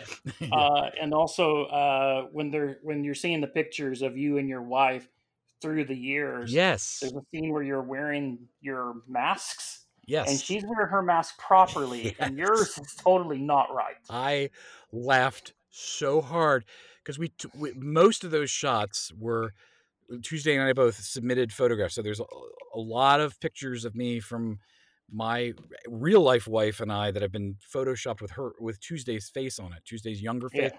and then a few on the other side where Tuesday submitted photos and they took my face, and so, so a lot of Photoshop. But we also had the opportunity when we did the read through again pre-pandemic, right? This was Mhm. a week or two before lockdown happened where while we did the read through Tuesday I did Tuesday and I did a quick photo session just to get a few pictures for the mantle one of which was the two of us together and they said oh we'll take you we'll put it and shoot in front of this green screen and then pop you know plop you in front of whatever vacation you were on you know? And so those masks that we're wearing were added in. So these photos were done well before the actual okay and then Aaron or whoever put the masks on and in their infinite genius said but michael's will be below his nose because he's just that clueless you know he's just that guy cracked me up so bad that oh that. so subtle so Uh, funny so good, yeah. yeah Um, cool. So I think the thing, Scott, that Michael has taught you the most tonight is when you're promoting and you're talking about your movie, don't spoil it. Oh, I, gotcha. I feel like So, i like- spoiled a few things actually If you, if you're I- like, for I instance, Scott, sorry if you were in the if you were in the Sixth Sense, yes. you wouldn't start. I'm in a new movie. At the end of it, I turn out to be a ghost. You Well, don't want to say that. I think I'm so used to it. Like, so uh, when when I used to do a bunch of short films back in the day, I, I worked with, uh, for the most part, the same actor and a lot of the same crew. And almost every single film that we did, I wound up dying. so it's just it's just so commonplace to me to die in my films. I don't Wait, are you back the Sean Bean of Knoxville? Yes, that's exactly that's what I am. Exactly. yes. that's good yeah. So if you see me in the film, just just be assured I'm probably going to be dead at some point. Oh, that's, That's- amazing. hysterical. Yes. So Yes. the next big thing you did, Michael, and I think it um I don't I think it actually airs this episode will probably be out like right after Easter. Uh so I think this airs the week after that, right? The it's funny the that I, Show? it's sad that i don't know this off the top of my head but it, it's a limited series so it starts airing when is the date that it starts airing michael i'm gonna pull it up real quick by the Um, way, it's kind of cool that Scott returned right around Easter. Oh, Oh, I see you So, there. are you also the Jesus of our podcast? I mean, On- I, I can't, I can't take that that role, man. That, that's too, the- that's Okay. too much. after the Okay. third missed podcast, he rose again in fulfillment of the scriptures. So let me see here. Uh, April. Okay, so premieres April twenty fourth. That means the. I do Yeah. not know if they're releasing the first episode, the first two episodes, all eight episodes. I don't know what that means. I'm assuming it's going to be a weekly release schedule. I'm not in the loop, but the first episode airs April twenty fourth, and my, my episode is episode. I should say what it is. It's Gaslit, which is a limited series. Back in my day, we called the mini series right? I mean, it's the same thing, right? Am I wrong? Yeah. Okay. Yeah. So, um, um, my episode is, is uh, episode five. So I'm assuming that you know if it premieres on episode uh, uh, April 24th, mine will premiere four weeks later. Is that sound right? Like, uh, And it's kind of crazy looking at this cast. May 22nd. Um, Yeah. May 22nd might be the day my episode airs. Okay. Maybe. And it, this is a it's Gaslight. It's about the Yes. Watergate Gaslit. scandal, right? Gaslit Gaslit. Yeah, it's uh, the story of Martha Mitchell, who was a bit of a Washington socialite, married to John Mitchell of the Nixon administration, and she was a bit of a flibbity gibbet by all accounts, and very much like became a bit of a social butterfly and kind of a media figure because she was so delightful and entertaining and just sort of a character. And she would go on talk shows and game shows and just be talk of the town. And she had oh, was unfiltered and so on and so forth. But what happened through the course, we and believe me, this is great because I never knew this story. Uh, like she kind of became the first whistleblower about the Watergate situation because she was Oh. blabbering about it, you know, for and I mean that with all due respect because it was her secret power. But the story is how she was discredited and kind of marginalized and told, you know, like made out to be a raging alcoholic. She did have a drinking issue, you know, she had some and or crazy and paranoid when they started trying to lock her down. And so this is her it's the Watergate thing told through her story and kind of reestablishing her as being shit nobody listened to this woman and she was telling the truth. And one of the talk shows that she was a, a semi-regular guest on such that so much such that she actually guest hosted it with him was the Mike Douglas show.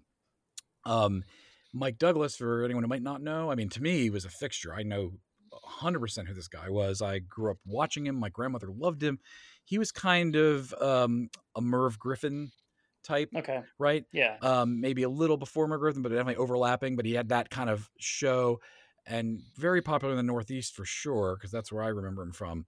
But um, you know, was out in California and stuff. But through most of the '70s into the '80s, uh, a really well loved television show host in that Merv Griffin vein. And he would actually do shows. You can find him on YouTube. They're wonderful because he was such a good natured, sweet, quiet interviewer.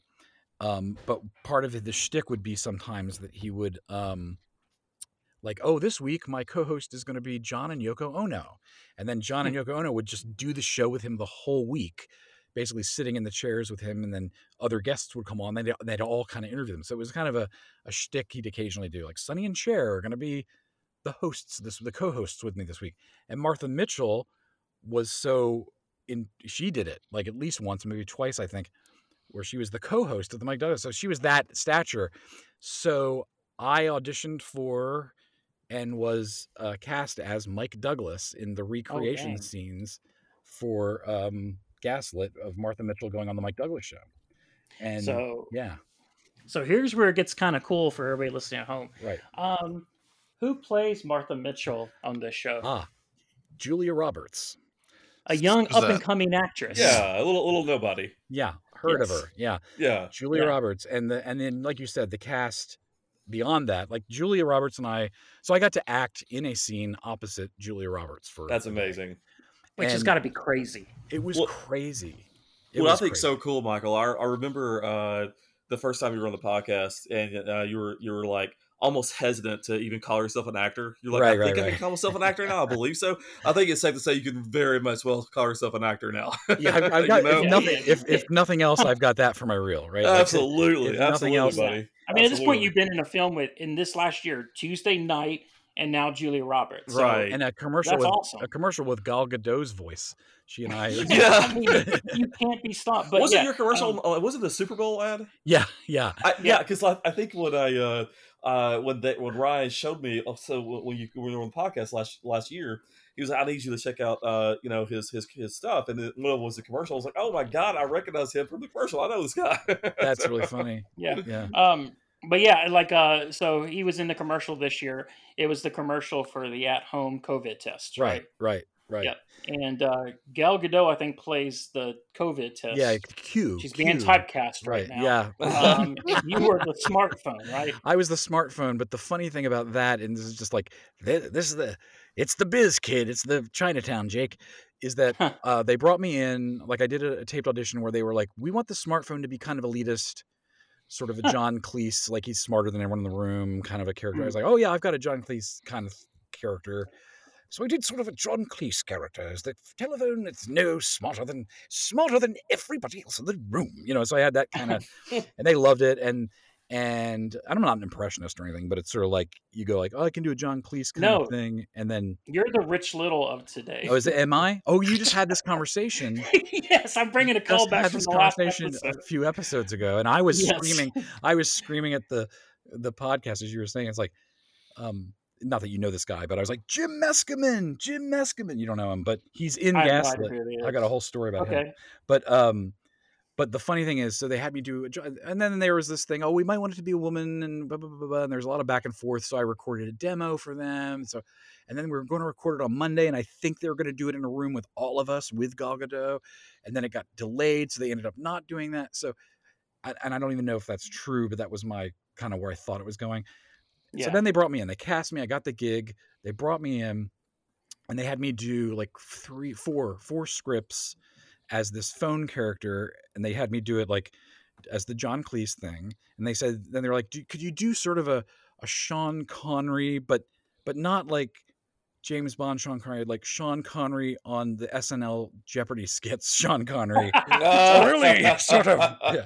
Ah, Yeah. yes, it was your mother, Alex. You know that. kind of- yes, that's really good, man. I like that. right so i was like yeah i think i can do that so i kind of did it that like him and then they were like uh now let's try what uh hey how about christopher walken i don't really have a christopher walken so Yeah, I, yeah, I tried yeah. something but i don't i was like i don't think this i don't think this works Get to the chopper. yeah like there was a there was a brief time i think in my past where i had a christopher walken and but Yeah. now i just don't really you know and i was like eh, that's a week but um Yeah. but uh, they had me do it that and they had me do it a couple other ways blah, blah, blah. so all these lines four scripts okay fast forward the Cue commercial is going to premiere on the super bowl this is like literally a week and change before the super bowl that i recorded it i was like wow that's turnaround man. Yeah. and it comes out and so the idea of the commercial is that you've got all the smart devices going who is this new smart device? you know? Ooh what does she do? you know that and and she's Cue and she tells us who she is and and there's the smart refrigerator commenting on it there's the security system commenting on it there's the roomba commenting on it there's like four or five different devices commenting on it and then i'm the smartphone who uh gets the you know like when she gets the results it goes to the smartphone because she and i work together. That's like one of my lines and that i recorded. Yeah. the, the super bowl ad runs and everybody's talking oh who's this? Oh, i'm Cue i'm this that and the other thing blah, blah, blah, blah, blah, blah. and then the results come to the phone and the phone vibrates and falls onto the counter right? And my line was whoa! And that was it. That was it. That was oh my was it. entire Oh, that was my entire Super Bowl ad performance was me going, whoa! I was like, that, after all that All prep that. work. I was like, anybody Wow. could have gone, whoa. Uh, now there are other there are other ads, there are shorter things on on the internet and social media stuff where I do I do the Sean Yeah, yeah, Connery yeah. voice, I do the John Cleese. voice. It's, it does exist, but for the Super Yeah. Bowl ad, it was almost so I I had to you know you know you know how it is. I was sort of like, okay, all right, well, I still get paid the same as everybody else. yeah, there you that's what go. ma- yeah, Right. that's what matters. But yeah. when I, but Ryan, maybe you saw, like when I posted it, I was basically like, "Hey, everybody, can you guess which voice I am?" and, and I think even you were like, "Are you the Roomba? Are you the?" I'm like, Yeah. "Nope, nope, nobody guessed it because you barely hear me go, whoa." Whoa. Uh, and uh, just real quick, uh, Them's the breaks, Dang- kids. our uh, our favorite uh, podcast listener Miranda yelled at us that when we were talking about impressionists that we didn't mention Phil Hartman. Oh yeah, yeah, that's right. Oh, Yeah, Yeah, Scott, you're you're absolved of this because you were sick. See, there you go. I mean, If I'm- you were here, you would I'm probably good. screamed out Phil Hartman. there Yeah. we go. Um, I'm safe. But but looking at the show, so uh, the other cast members that I can see on here that note, Patton Oswalt's in it. Well, let's start with Um, Sean Penn as her husband Yeah, Sean Penn as her husband. Oh wow. Dan Stevens. from as John uh, Dean. from Downton Abbey, right? Yep. Uh, Betty Gilpin, who just came off of Glow. Yeah. Is Modine. Um, Shea Whigham is G. Gordon Liddy. He's he looks great. I just saw a, a clip with him. He's going to be great. Allison Tolman, who was on the first season of Fargo, Yeah, um, She's great. as Winnie McLendon. And Patton Oswalt's in here too as Charles Colson. and Damn, um, but it's amazing. There, and there are a lot of other character actors A that lot you'll, of other character you'll actors, yeah. recognize from stuff. Erinn Hayes has been in stuff. Nelson Franklin you'll recognize. Nat Um, Faxon. Uh, I I was very excited to be cast in a movie acting opposite Julia Roberts, who I actually met Oh. met before, and um, and then Sean Penn is in it, and. I was very excited about all this. But secretly, guys, I was most excited when I when they added Patton Oswalt to the cast. Oh, man. I, I- I, I was can just like that. I'm in a, I'm in a thing with Patton Oswalt. It's crazy. So so okay. So when you um you auditioned like this, like the did you at this point was it uh, still doing like sending in videos or you you Yeah. audition in person? In fact, they they if I'm not mistaken, they cast me off my audition. They didn't even call me back. Um, oh Do you guys watch Silicon Valley, or did you watch Silicon Valley when it was? yes. Okay, the director Matt Ross, Okay. and Matt Ross you will recognize because he. I'm trying to get the name of the character because I don't want to mess it up. He played Gavin Belson on Silicon Valley. Oh oh yeah yeah yeah. s- yeah. So that's who he is. Oh yeah. yeah. and he directs. He's directed some movies and some stuff, and a really delightful movie. I think it's called Captain Fantastic. I just was like, oh, what a great movie. Um, but yeah, he's Gavin Belson in Silicon Valley, um, which is a real singular. So he was the director who cast me. Like he saw, I submitted a tape, he cast me. Uh, we because COVID was still high and nigh, we had a, a meeting, like a Zoom meeting together. Yeah. Uh, so it was Zoom, and uh, which was delightful to meet him and talk about what he wanted from the character. And he's like, "I'm not, I don't want imitations of Mike Douglas. I just, you, you have that essence of the interested night. You know, he just wanted me and to do the, you know, that, not to try to imitate Mike Douglas. Yeah. And Fair then, enough. yeah, there you go. Yeah, hundred percent. And and and so that that to me was as exciting as anything else. But it was really Patton Oswalt. when, I I it, don't, he wasn't in the cast yet when I shot it. Like it, or at least it hadn't been announced. Yeah. And when I heard he got a, attached, and then the trailer, the, the the teaser trailer came out. So for a while, I wasn't even talking about that I got this because I was like, it's such a weird small part. It's like two pages out of a 500 pages worth of material, right? yeah. and it's such the thing that could totally be cut. Nobody would blink twice. I wouldn't be ex- surprised. I know how these things work, or maybe I'll just be on in the background, and yeah, I can go. Oh, look over Sean Penn's shoulder. There's me interviewing Julia. You've been hurt too many times. Uh, yeah, but I just I- it's not even that. I was just like I know how it works. You know, I'm not. I, Yeah, it yeah, wasn't, yeah. So I'm not going to go around, and I couldn't really talk about it, but I also wasn't, you know, going to, you know, be like, check me out, check me out, check me out. And then they released the first teaser trailer about I don't know two months ago now. Maybe- Mhm. give or take two months and the second voice on the teaser trailer is my voice, and the first person you see her talking on screen with in that, as that character is me, and I talk back to her, and I was like, holy shit. Yeah, that that was like the, the moment like this is real. Yeah, this is real. Uh, Yeah. Because and I was like, okay, I guess I can tell people about this now. yeah, And- yeah, yeah. And I and I Yeah. posted it. And the, the whole reason I'm telling this story is because I posted it and I tagged like, you know, hey, look everybody, I guess I can tell you about this. I was did this thing. I'm looking forward to it. everybody seeing it and blah blah blah blah blah. That's my voice. That's me and Julia Roberts. Tag Julia Roberts. Da, da, da, da, da. And then I tagged Sean Penn, the director, the you know, just the whoever had a thing. Um, Yeah. It's it's uh, the the producer is the guy who produced um, Sam e- Esmail, Esmail uh, who did Mr. Robot. So Okay, yeah. yeah, so I tag you know whatever, just to you know self promotion and all this stuff. And just because I knew he had been out of the cast and I adore him so, I tagged Patton Oswalt. And the next day, I got a DM from Patton Oswalt with like hearts, like Oh, "Congrats, man," is what he said. And I, Aw, quote, that's awesome. I amazing, mean, man. I couldn't even tell you. And I did write him back. I wasn't going to be a, a, a freak about it, but I wrote him back and just kind of said, buddy, it really means a lot that you, reached out to me. And, you know, whatever. I'm, I'm an older guy who got back in acting a few years ago, and I'm, you know, beside myself that I get to be in a movie and share a screen, you know, share a credit with you because I'm a huge fan and I really appreciate it. yeah. And he wrote back a nice little note, you know, saying, "Go for it, man. Have fun. Do your, you know, you follow, keep pushing. You, you know, you got it going on." And then it was just really sweet. And then I left it at Mhm. that. I just thanked him and like, I'm not going to bother him anymore. Yeah, but, yeah, um, yeah. But boy, was that a nice little, uh, like, I. It it makes total sense that he would be someone to do that too. You know, like, Yeah, yeah, yeah. like, oh, He here's a bit like actor in this thing who's posting about how excited he is to be in this, and like, you know what, good for him. And that was really sweet. He didn't have to do that. You know. Yeah. Nice. So, uh, the day that you shoot with uh, Julia Roberts, are you a little nervous? Uh, here's the truth. Um, no, no. Oh. I, I no. And my wife, I, I could bring her right now, and she'll tell you, as this was happening, and it was, I was constantly like, they're not gonna, they're not gonna keep me in this. You know, I'm not. They're gonna get somebody Yeah, else. yeah, I don't yeah. look like Mike Douglas. I'm too heavy. I'm too this. I'm too that. Um, that was my only. I was, you know, I didn't really think that, but there was that. When it happens, it's actually happening. You know, I'll believe it when I'm there. And I went in for the fitting and uh, all that, hair, makeup, wardrobe.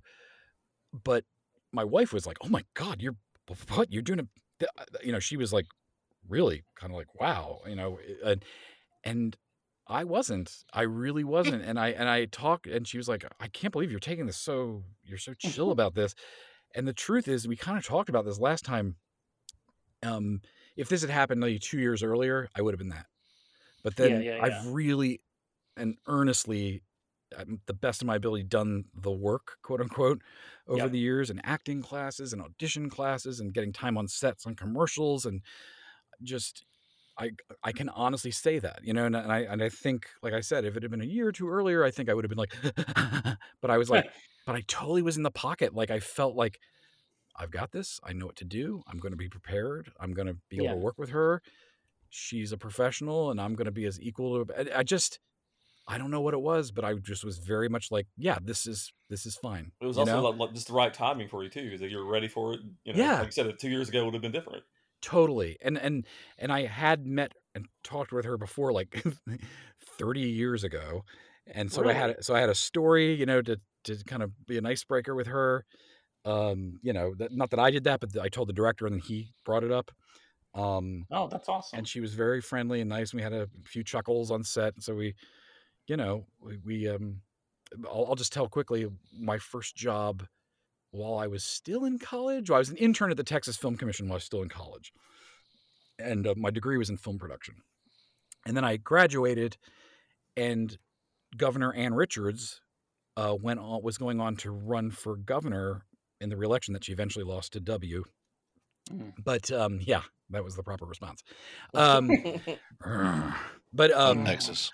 yeah but but the but the head of the film commission resigned from her post so she could work on governor richards reelection campaign and brought me because she had loved me as an intern brought me on to be the talent coordinator for this giant fundraiser for governor ann richards where we were celebrating her 60th birthday party birthday and we were having people like don henley and willie nelson and lyle lovett and and uh, nanci griffith and a few other people that are you know alfre woodard was one of the hosts Hmm. we're going to perform and raise money for her campaign kickoff her reelection kickoff and i was hired as the talent coordinator basically my job was to make sure all those people got from the airports to their hotel got to their rehearsals got to their and i could hire people to be point people so i hired dependable friends uh, you know it was a big job and i got to meet all these people which was kind of cool back then you know don henley and yeah. Willie Nelson, all that. Well, among them I mentioned was Lyle Lovett, Texas boy, right? These are all Texas musicians. And Okay. Lyle Lovett, if you will recall, had Mhm. just married a young lady by the name of Julia Roberts. That's a good Casey Kasem. Thank you. And um, yeah. so we were all a tizzy. She was literally the biggest box office star, period, right then. Yeah, yeah, yeah. post Pretty Women, right around Sleeping with the Enemy, um, well past Mystic Pizza. There was something else in there, I forget. But it was like, you know, she was literally the biggest box office star. This woman, and she and Lyle Lovett had married, and he was might bring her, he might bring her, he might bring her. So we got this big floral bouquet, bouquet and this whole thing, Hmm. and and yes, they came, and I have a visual memory of Lyle Lovett coming into the backstage area, the waiting area, holding hands with Julia Roberts coming in. She was just wearing like a sweatsuit with her hair up in a scrunchie, and you know, just like, and um, I was not a celebrity, you know, person. I was not not like a star fucker or anything like that. So I was kind of like, Yeah, yeah, whatever, she's fine. And um, and and in fact, I was I've told people over the years like she just reminded me of like this girl from my eighth grade chemistry class, like she like who was my lab partner. Like she just seemed so, just yeah, she wasn't made up. She's just she's just a normal Yeah. person, and um, that was my thing. And so they were there to do this. I don't think she came to the actual fundraiser part of it, but she came to the sound check that day or the day before when Lyle came and just here's the songs I'm going to do, and we got them up on the stage and whatever. And she and I literally sat together like a fanful of rows back from the front of the stage and watched the sound check together, like right next to each other, and That's chatted, awesome. you know, and chatted briefly. I don't remember what we talked about, but it was very. I didn't like I said I had no agenda. I was just sort of like, which was probably nice for her because God knows Yeah, what yeah, her yeah. life was like right then. But we just, you know, very brief, whatever. And so that was a great story that I was able to tell or remind her of. Um, here we are, fast forward. That was like early '90s, and now we're 2021 or yeah, 2021. Yeah. And um, and she re- she doesn't remember me, obviously. Although she politely was like, "You do look familiar." I'm like, "I look nothing like the But, you know, skinny boy yeah. with long hair." Yeah, yeah, yeah, yeah, yeah. that sat yeah. next to you. But that to be fair, but uh Yeah. but she looks the same, my God. Um Huh. but uh that was very polite of her, but she did definitely remember the event. And Cool. and you know, I didn't go into you and Lyle had just been married, only to divorce six months later. You know, whatever. I didn't go into Yeah, that. yeah, yeah. I thought that would have been What uh, happened? Yeah. What happened? yeah. What We've happened probably there? we've probably never talked about this before in public. Yeah, yeah, yeah. But um Um, but that was kind of an interesting thing because in the scene we're sitting exactly the same way we were sitting during Lyle Really? Lovett's sound check 30 years ago. You know, that's crazy. yeah. Did you guys do that since you said it's like uh, from a talk show that Douglas did? Was there an audience there? No, um, Okay. all faked audience. In fact, the crew was kind of scattered into the in the soundstage, kind of uh, you know applauding or going woo, you know, kind of giving us a little bit something to work off of. But we didn't have any extras or anything like that. I don't know how it's going to get used in the film. Like for all I know, I'll only be on a TV that somebody else is watching, or Yeah. maybe they'll cut into the. I don't know how it'll be used because in the the teaser trailer you can see the two shot of Julie and I sitting together, and it looks like it's on a TV because the quality is a little grainy. Yeah. But they've they've removed the background of it. There is an ad. They rebuilt the entire Mike Douglas set, like Mm. just the just the where he sits, and it had the big thing behind it that said Mike Douglas and kind of laugh in seventies kind of font looking, and um, Yeah. so they had all that. But in the shot that's in the teaser trailer, that that's all been like rotoscoped out, and I don't know what the story is behind that. But Hmm. maybe it was just like too distracting to have it back there for that little shot. I don't know. Yeah, yeah, But yeah. so I don't know what's you know what they're doing with it, but they removed that. I thought that was interesting, and um, and we just played like there was an audience there, you know. Um, That's awesome. yeah. I just hope it doesn't fast cut to you going whoa, and then fast cut out. it- that's the thing. That's the thing. That's what I uh, said before. Like why I didn't talk too much about it before because I'm like, that could be. I could be a version of that. It could still end up being a version of Yeah, that. yeah, you know? yeah. Now, if, And if and I'm your fully aware first scene had been with Patton Oswalt, then would you have been nervous? maybe. huh? I didn't think of that. Maybe. Yeah. Yeah. Maybe because it's. I mean, obviously, it's a straight movie, but uh, you know, because it's dealing with Watergate. But it's Right. it is there is a what I've seen of the clip. What I read of the script, I read the script of my episode, and it is excellent. And Nice. but it does have that sort of tinge of absurdity, like a tongue in cheek kind of like yeah. you know, a little bit of that catch 22 vibe or whatever, or, you know, political satire. It's in there. It's very serious content, but it feels like um, there's definitely a what the fuck is going on? And yeah, there, there's So, a, yes. there's a scene I just saw of G. Gordon Liddy, Liddy um, bragging about the font that he used for a presentation that he, you know, it's like that kind of humor. Yeah. Yeah. Yeah. Uh, it's a strong. It's going to be a strong week for TV because the the uh, week before um, that Monday we have uh, the season premiere of Better Call Saul. Right. Then the following Sunday, we have the premiere of Gaslit Yeah. and the third season of Barry. Oh, Oh, I've got another great oh, one. Oh god, that show still exists. Oh yeah. So Oh, it's fantastic, Boston. Have you ever never seen it? No, I'm familiar with it. I just haven't actually got. Uh, Oh, it is. So I've only seen the first season. I keep, I keep, I kept forgetting that season that Oh. was already out. Uh, I need to go back and watch season two. It's so Yeah, it's good. one of those um that really got like massively delayed between season two and season three. Yeah. Mhm. Yeah, Now, I have a uh, it's question for you, Ryan. Show. Oh, okay. This involves you and your roommate. Uh, so are you going to make uh, you and your roommate uh, wait on Gaslit and watch like every week, or are you going to let him binge it, or how, how are you going to do it? That's a hard one. We'll probably watch every week. I think. I think because I'm already going to be committed. He's happy that I'm watching Better Call Saul with uh, with you and Natalie. Oh, is he? okay. yeah, it's because he can watch it at his own pace. Oh, sure, sure. Although Better Call Saul is one of those shows I have to watch every week. yeah. Like, okay, yeah. like I love it. Yeah, it's Yeah. just going to be. So I'm excited. Do you um? Can we talk about? Oh yeah, 100. percent In fact, Okay. they'd probably want me to All right. So what's promote this, this, project? thing. Promote Yeah. this thing. They need. I just always want to make sure because like I don't want to start talking about something that's NDA'd yeah, yeah. because that, that gives more work for Boston to have to do in the in the background. Him and Sarah. Um. So what are you working on right now? Okay, so, so, I'm intrigued. yeah, so, th- so this is um, this is a fun one. This came out of um, oh gosh, let me back up. This came out of uh, an actor, a female actor who I was in a comedy class with for oh maybe two years on and off. Um, over the pandemic, she and her husband they put me in a short film. No, they put me in a web series as a character because you know she reached out and said, "Oh, you would play his uncle." I'm like, "Oh, great, I love it." And then we stayed in touch. And then over the pandemic, they would do these like Zoom performances, like we did a Zoom performance of um, Monty Python and the Holy Grail, and a Zoom performance of Hmm. Willy Wonka and the Chocolate Factory, and a Zoom performance of Rudolph the Red-Nosed Reindeer. And they cast me as Santa in one, and the, Huh. the historian in the Monty Python. So we just kind of kept just these are compulsive creators. This is like the the type of person I'm talking about. These this couple, uh, Lisa and Rich, and and then they got involved. They'd been working with this other group of friends who they're very close with on this web series idea. I think it started even before the pandemic. The idea is called Designing Empires. It's a Star Wars fan production, Hmm. right? It's a, a limited, uh, like a um, nine episode web series is the, the, the first season.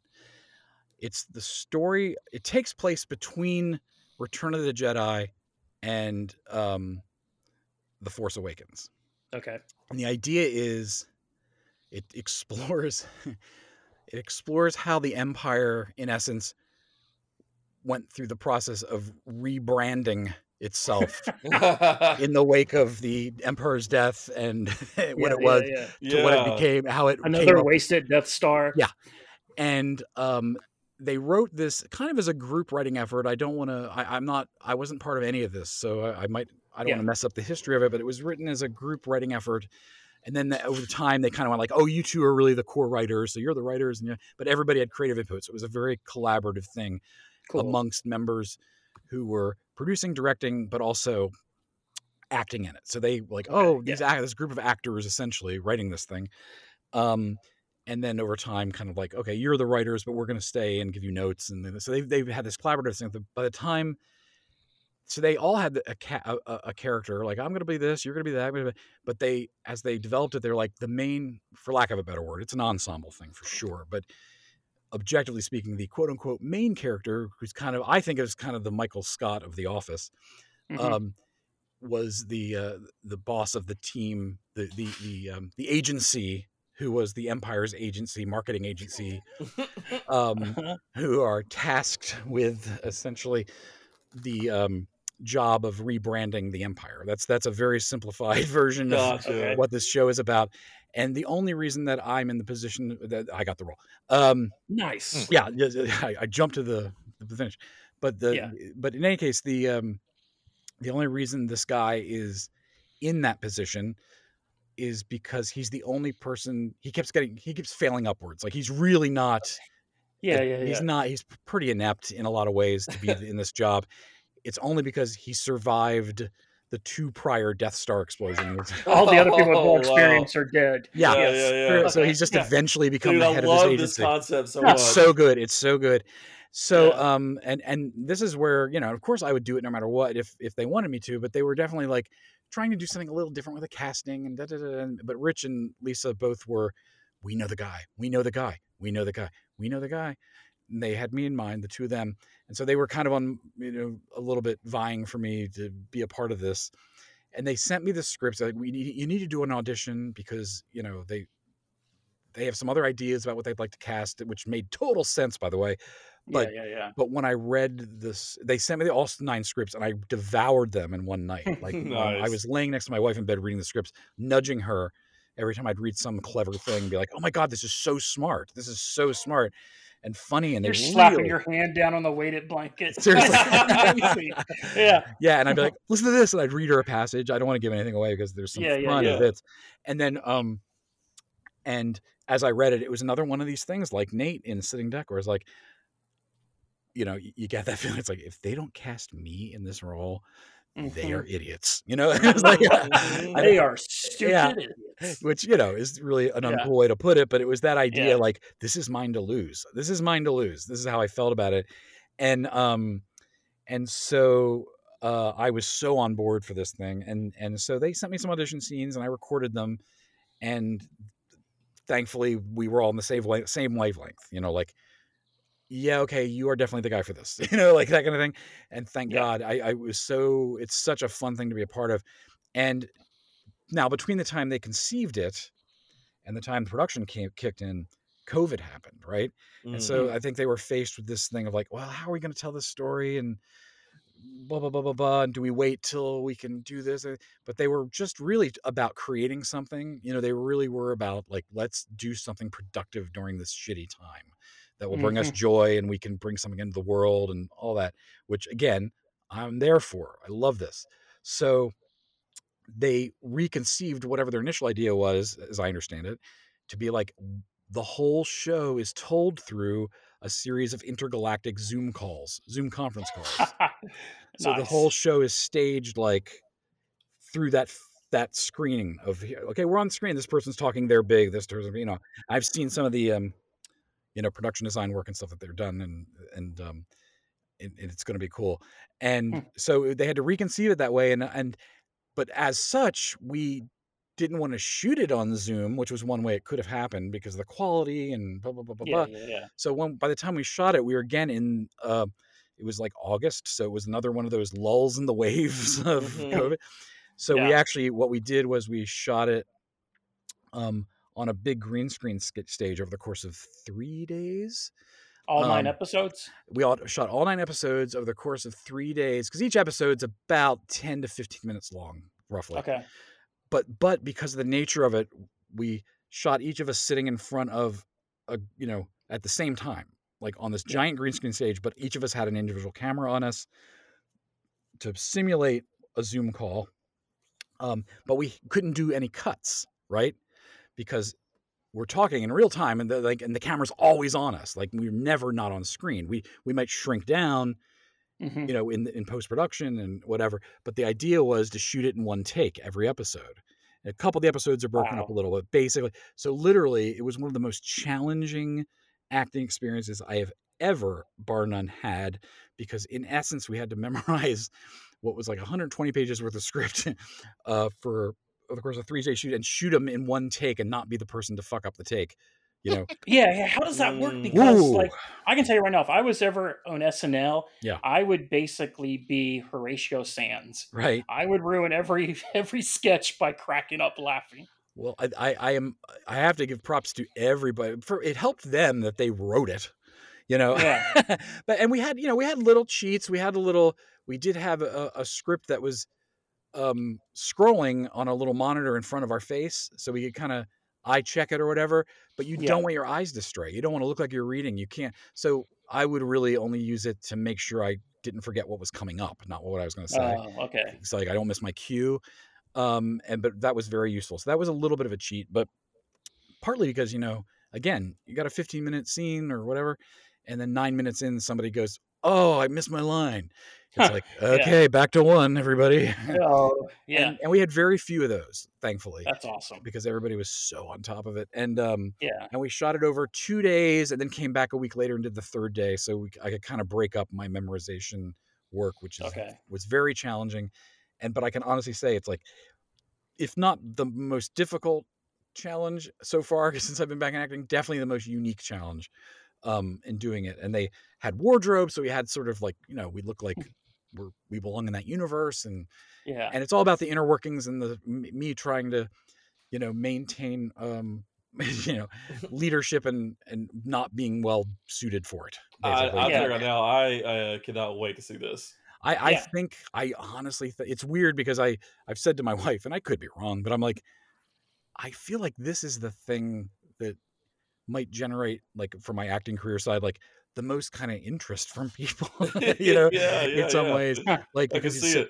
he's such a delightful again one of these sort of like oh god what a oh, what a loser but oh i want to root for him you know same Right. kind of thing so for that and the and the supporting cast who also again creatives behind this project are so good in their in the characters they've created and it's just a love letter to you know people who love star wars and tons of inside jokes about things that we all call out star wars for you know what i mean like yeah, just and there's some of them are super subtle. It's like blink and you miss Huh. it, and some Yeah, of it yeah. is just like what a tribute to that. I was so impressed, and and um and I what I and then just a couple weeks ago, maybe you saw on my social media, we did some pickup shots and, and reshoots, and um just because Yeah. we we had to recast something, and you know things happen, and Mm. um so we had to do some research. So I just said I was like, well, let's not. This is different because we're just shooting one person at a time. So I basically set up my garage where I do my my you know self tape auditions as a little mini green screen studio. The guy I didn't do it; they did it, but they used my garage and we shot a little bit of stuff with me, and then uh, a couple several other characters came back and we shot some pickups and things like we had some technical issues with some footage and you know but we they figured out the most efficient way to um, redo it and insert it in and not mess up what the performances we'd already captured so Good, I think, good. yeah, knock on wood, it'll all come together. And I said that to my wife. I was like, the performances are great. The script is great. It really it all lies on what will it look like post production wise and graphic wise mm-hmm. and all that stuff. And you know, Is that'll that, be the- that that'll be what as- makes as it that works in right now, post production still. yeah, pretty much. They actually were aiming. There was this this kind of hope, like, can we get this out by May fifth or May fourth? Oh, sorry, Can yeah, this out by yeah, yeah, yeah. I, I I'm not in the loop on it. I just hear every so often updates. Uh, my assumption is at this point that's not going to quite happen because Gotcha. yeah, we wanted to shoot the reshoot several months. This you know just like scheduling for this podcast, Ryan. We wanted to shoot the um, we wanted to shoot the pickups like several months back, but it was just the logistics of getting everybody together to do it. You know, uh, in a concentrated fashion was you know challenging, and so we what will be released on? Do you know yet? Uh, I well, there. I, I my understanding is it'll be a, a, a widely available streaming thing. There is a Patreon. In fact, I should promote them. yeah. Hold Sure. on, And we can uh, and we can put it in the show notes too. the the first season is paid for, right? It's Okay. paid for, like it's done. They're shooting, they're covering it. They've got maybe some people helping out in the financing a little bit, but they are accepting like anything you can do to help us offset the costs. Awesome, or prepare for season two. And believe me, it, pro- again, provided that everything works out with the graphics and the post production and it, it does what I'm in my dreams it will. Um, I'm Yeah. like, I want a season two. I would watch a season two of this. Um, Yeah. You know, whether I were in it or not, I would be like, this, this Oh, is. Uh, that's how I feel right now. Like just, just li- listening to you describe it, I'm I'm sold. and, Yeah. and and that's exactly the reaction they love to hear because they're like not just is there you know star wars fans who love this sort of thing if it's done lovingly and with honor Yeah. um but That's also also the whole notion of the of the you know the story of this this company you know the like we, a lot of us work in these sort of like creative design firms or or subcontracting things working with clients that are unreasonable they may not be the empire or the first order but they Right. feel as if right? Yeah. so there's all that dynamic so that and especially because it's um uh they're sort of you know a branding and marketing team the the guy who created it is is in that world and he's like they have a whole subculture that would love to see this. Even Oh, if they're not. Star Wars fans, that'd be they'd get a kick And, out and of it. this. the idea of like a Michael Scott type character, you know, behind the whole thing too. So oh, that's great. Yeah, Yeah. Yeah. Um, I would say like, and you know, we're not a well-oiled machine here, so bear with us. right, right. but, me, um, me either. Yeah, when it gets closer to when they're going to premiere it, if you want to see if one or two of them want to come on with you, Oh yeah, we can do like a PDQ episode where we promote the hell out of it. for Oh sure. hell yeah! I'm pulling up the I believe the uh yeah, the website is just there's just a like a temp website now that the Yeah. um the the creator producers, the main guy, his uh son put up just to have a placeholder who did a very charming little his son's like, I don't know, 10, I don't know. But just Yeah. but it's just it is designingempires.com, one word, designingempires.com. Very simple. And it Nice. Okay. has- I don't know if the Patreon's set up yet, but they're doing a Patreon. I'm looking. Yeah, it's not quite set up, but there's a link. So eventually they'll get that up and running. Yeah, and Um, people listen to these episodes throughout the year, so if Yeah. by the time you listen to this episode, check that uh, designingempires.com I'm Yeah, on it right and see if the Patreon's up. Yeah. Yeah. Um, I, and I don't yeah, know. see when they get closer if they want to. One or two of them want to come on and, and talk about it with you. yeah, in fact, they, there's more up to date activity on the Facebook page because like I just looked at the. I haven't been on this. They're, they've got the like casting characters or crew, uh, but if you click on the Facebook link at the bottom of the page, it takes them to the Facebook page, and that has photos of us in our as our characters somewhere down here. I think. I don't know. Yeah, it looks like the Oh, Patreon. The tab is there, but it's not actually active Right. yet. if you go down to the Facebook tab, you can scroll through. Uh, you know, um, in fact, I've got. I'll click you to my character. I'll, I'll send it in show notes here if I can figure it out. Um, oh, I love it! I'm seeing a, a group shot right now. That's fantastic. excellent. Yeah, yeah. So, um, I even love your face you have, man. That's brilliant. Yeah, he's this is- he- yeah. he's he's exactly that guy. Yeah. Yeah, Yeah. so we had a lot of fun and and um and we had this wonderful wardrobe person, Fabrica is her what she goes by.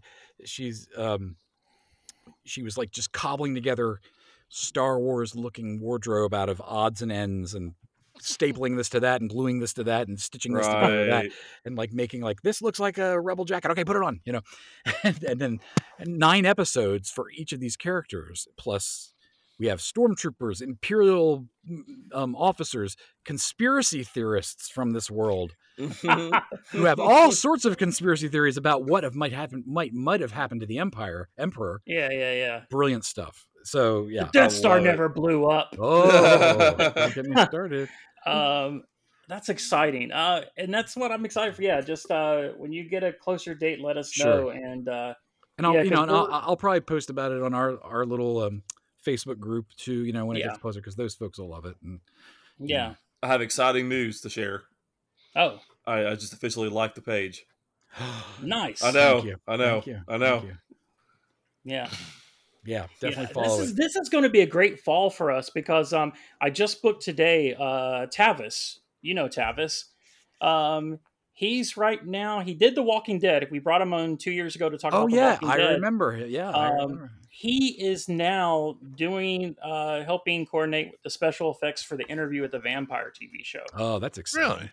yeah and i'm trying to convince him to come on here and also do a reuniting of his uh acapella group traffic jam Gotcha. he's not down with that part That's But, I remember that because I was gonna brag about my old band.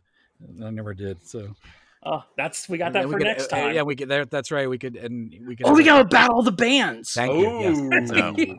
Battle of the. I don't know what year he was in, but like the ni- early '90s bands or whatever. That was my. That was my year. Dude, I, I'm on your site still. I'm scrolling down, looking at all these little little posts that, that you guys have made. This is brilliant. This is brilliant stuff. They're they're doing yeah they've got a they've got um, a social media person who's very that's her day job but she's doing this on the side. Well, she's doing a great job. she's doing a great job. Trisha, Trisha uh, Pancio. I hope I'm pronouncing her last name right, but I think that's it. Yeah, That's she, awesome. she's she's delightful. She came to the reshoots just to get some pics and things, and yeah, she's cool. I don't know So- if I've ever been more excited for a guest thing than I am right now. Oh, there's I I- you know? I'm happy, but I'm more happy to tell them because they they they, they they've been getting that kind of thing as they tell people about it, and Yeah. and and then Yeah. they're like, oh, the people are gonna love, you know, like yeah, well, you better deliver, motherfuckers, because Yeah, Right. that's what we'll say right now. Before we bring them on, we need to see an episode because this is shit. Which, Yeah, you know, well, I, I I'm did, I did, you know, I was like, I just because I'm not in the loop on the process, but I did ask a couple weeks ago, Trisha, in fact, like, is there anything, any sneak peek thing I can share in- the way of a clip or a this or that uh, that isn't on Facebook, kind of exclusive to the podcast guys, you know, because I'm gonna be on the show, and she like, she looked into it, but there just isn't anything ready for Yeah. anyone to peek at yet. Right. Yeah, because I thought it'd be fun to show you guys. Like, here's a That's a little of- backstage thing for everybody that listens. My whole sole reason for having a podcast is that I get to look at stuff before anybody else. Yeah, like the sitting duck link, I like held off as long as I possibly could because I was like, Yeah. it might be readily available by the time we do the thing, and it's still in festivals, and I hate to ask Aaron, and but Yeah, then yeah, once yeah. you got to know Mike and Sophia, it became easier because I was like, oh, it's that guy you talked to. Yeah. online." yeah. So um, it is starting to storm really bad here. So we'll start going into our recommendation section. Okay. Uh, sure. Recommendation station, is that right, Boston? Yes, absolutely. Okay, you like didn't it. put up a fight this time, so it makes me a little sad. Um, what? Let's let's start with Boston. What's your recommendation? Uh, I'm gonna be honest. My recommendation uh, is uh, another one of the day one releases on Xbox Game Pass. Uh, Weird West. Okay. Oh yeah, what, yeah, yeah. What is Weird West? Uh, Weird West is a top-down action RPG that's kind of a throwback to the like it's kind of the isometric top-down RPGs like Wasteland or Fallout One and Two. Okay. Uh, now it is an action RPG, so it's not turn-based, but there are various things you can kind of like slow down time to be like, what do I want to do? hmm but it is it is a very it's an interesting story at this point but it is definitely like every choice you make has a consequence Mm. And, it starts off brutal too. Like it starts off as- pretty brutal like yeah I, I buried my son within the first 10 minutes of playing Right. Oh Wow. God. Yeah, yeah, yeah.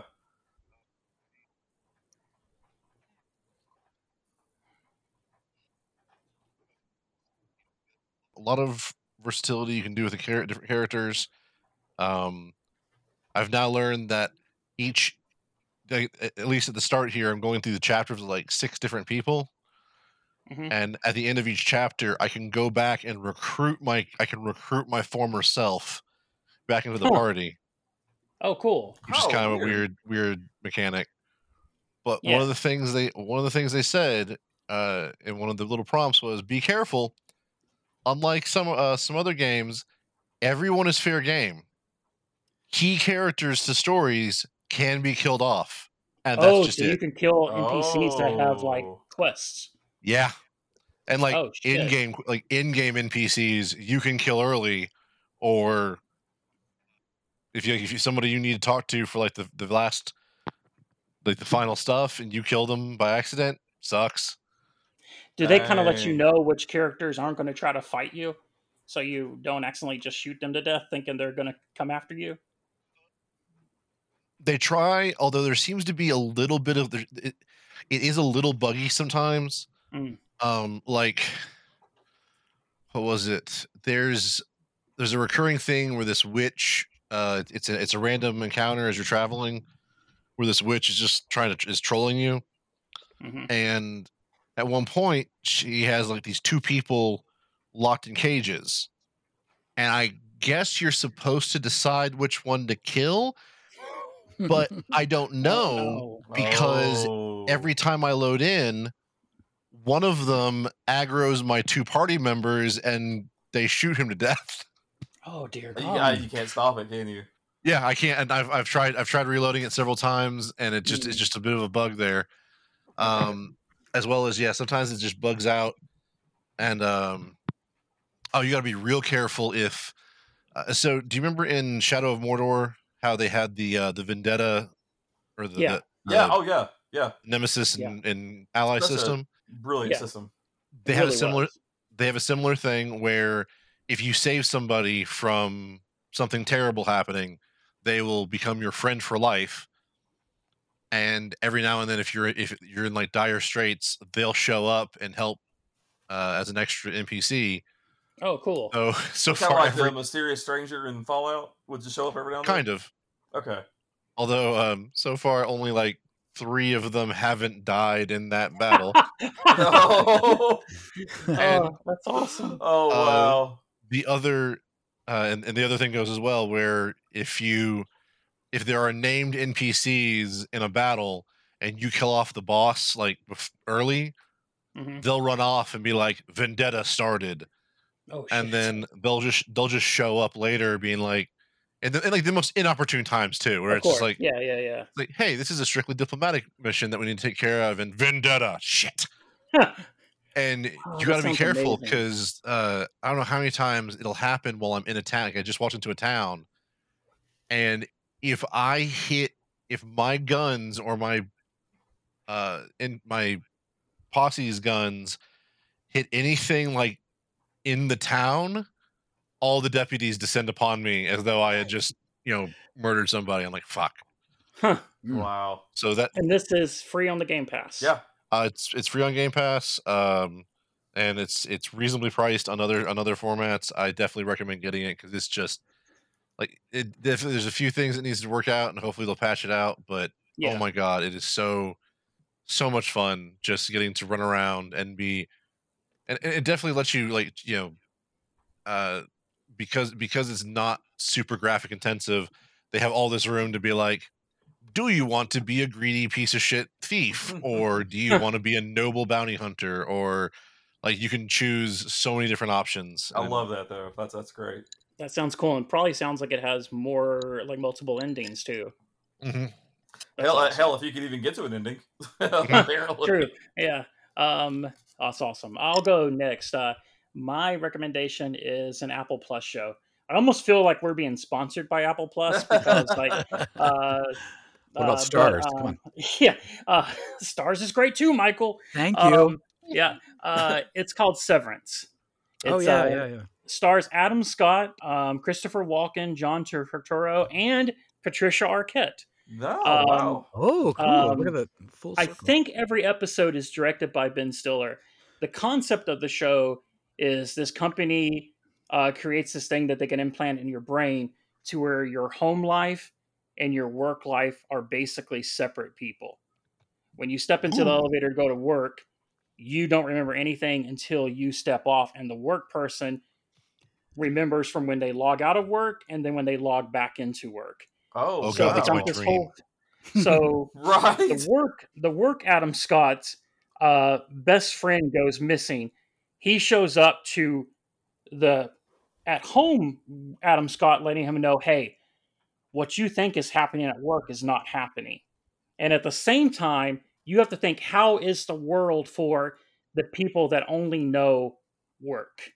Because they don't know sleep, they don't know Oh. relaxation. Only thing they know is they're basically slaves.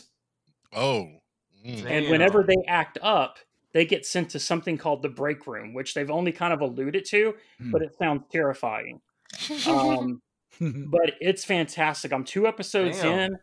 Um, people that have watched the whole series says, uh, I think the person, one person I read said the episode nine is probably his favorite hour of television in the last year. oh my Oh gosh. God. Okay.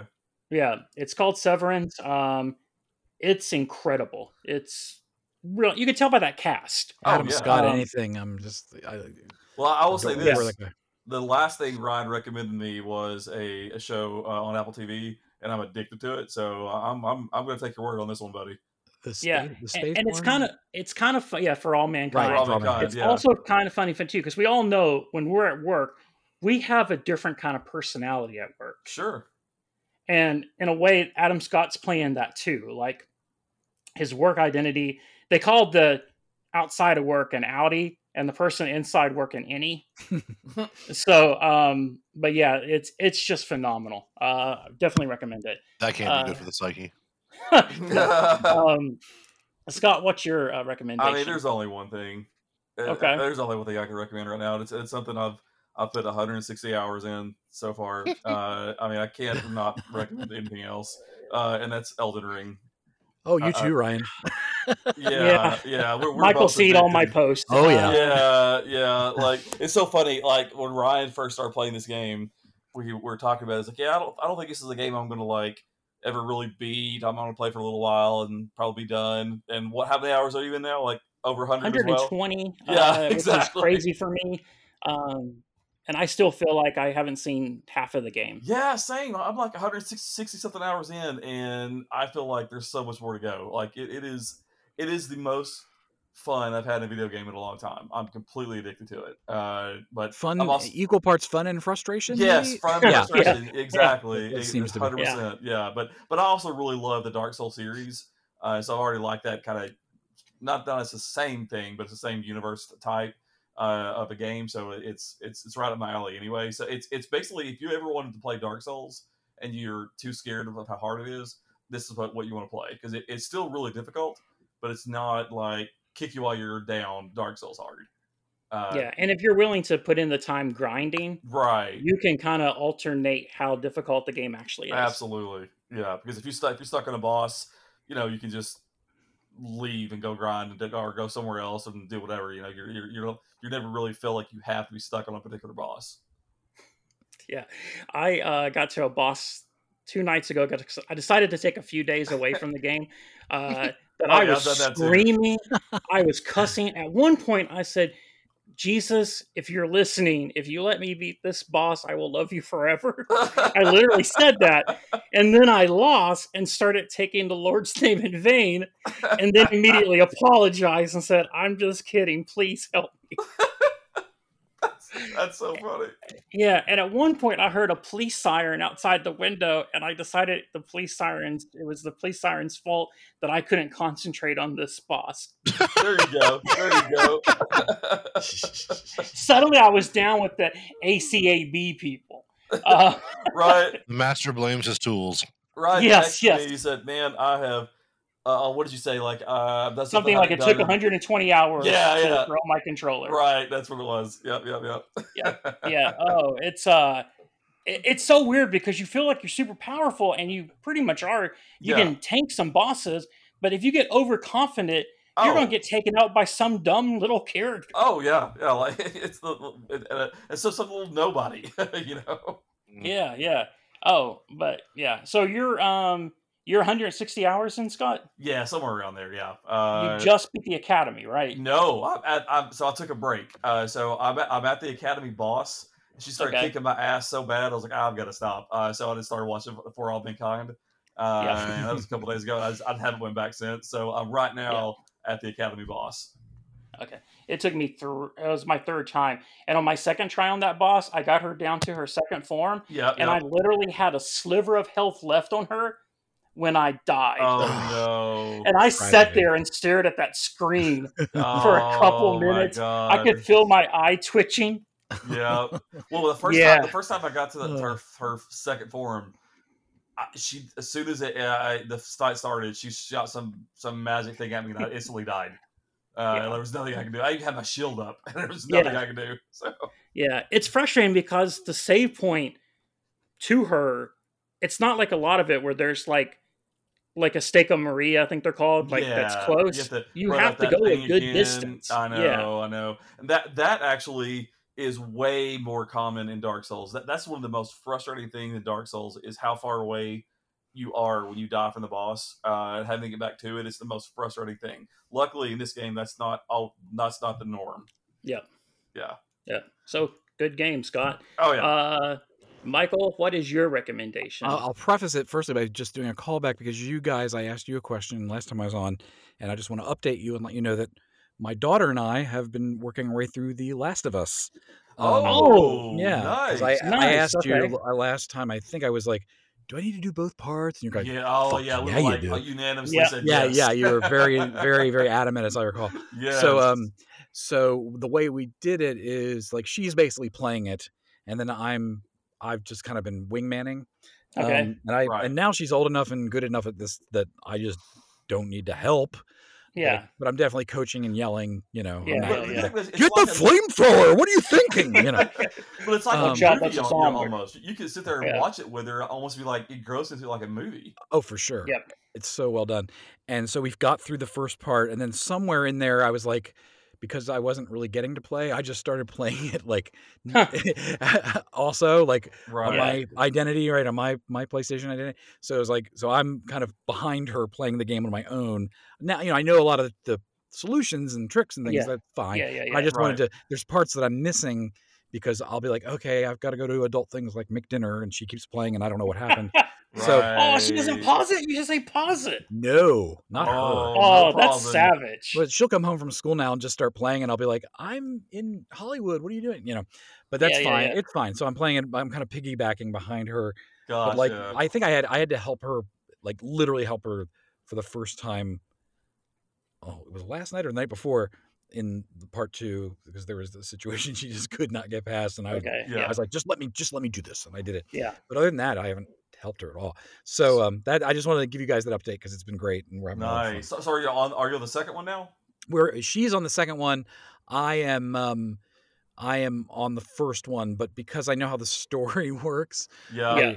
i got to the point where um where he josh right is that his name right whatever Uh, Joel? Joel. joel thank you thank you joel joel you know fell and got impaled by the by the rebar Oh, right? okay. Okay. Yeah, yeah, yeah. right yeah. and then yeah. she's got him sequestered and then it jumps forward in time and it's winter right Yeah. Yep, well, yep, yep. I use that opportunity to exit the game and then start doing the little side game, um, the l- Last of Us Left Behind. Oh, so you did the flashback at that point. I just went in and did the flashback at that point because now I knew that's where that fell.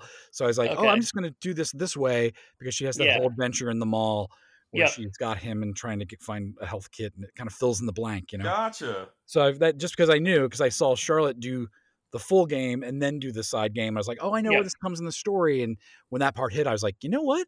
I'm going to detour. So I'm kind of you go. finishing that up, and uh, I have to, you know, I have to kind of pace myself because it's like, you, you, oh, you all know how this is. It's like, what? It's 4 a.m. How long have I been playing? What I, Oh, Yeah. for so I have to sure, be really careful. It's like, yeah. Yeah. Yeah. So anyway, I just wanted to mention that. That's not a recommendation. That's just an update. okay. No, no, Um, awesome. God, glad you did. We're yeah. happy that we can bring fathers and daughters together. Absolutely. thank That's you, what 'cause- BRB AFK does. Yep, Because that's what Boston said when he said, Ryan, our mission here is to bring fathers and daughters together. well, I'll do a testimonial. I'll do a testimonial. My relationship with my daughter was on the rocks for years. Then I went on the BRBAFK podcast. That's I right. love okay. it. And of I course, we'll it. have that same song playing in the background that you love so much. The cats and the cradle in the silver spoon. No, I wasn't thinking that no. one. no, that's per- That's that's, ama- perfect Oh, that's amazing. Uh, Uh, so, okay, oh, so- man. So I have two recommendations. One of them is kind of an esoteric, artsy, fartsy thing, maybe, Okay. And the other one's more of a woo-woo, just passing on some good vibes thing.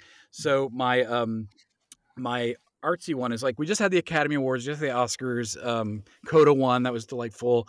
Yep. Some great films, but a film that got overlooked. I don't even think it was nominated for the Academy Award. Was a movie that I only saw because it was nominated. Uh, the, the, one of the lead actresses in it was nominated for Best Actress in the SAG Awards, and this was the first year being in Gaslit. I had to join SAG. Um, Right. this, I finally had a hundred fully do it, so it was the first year I got to vote in the SAG Awards.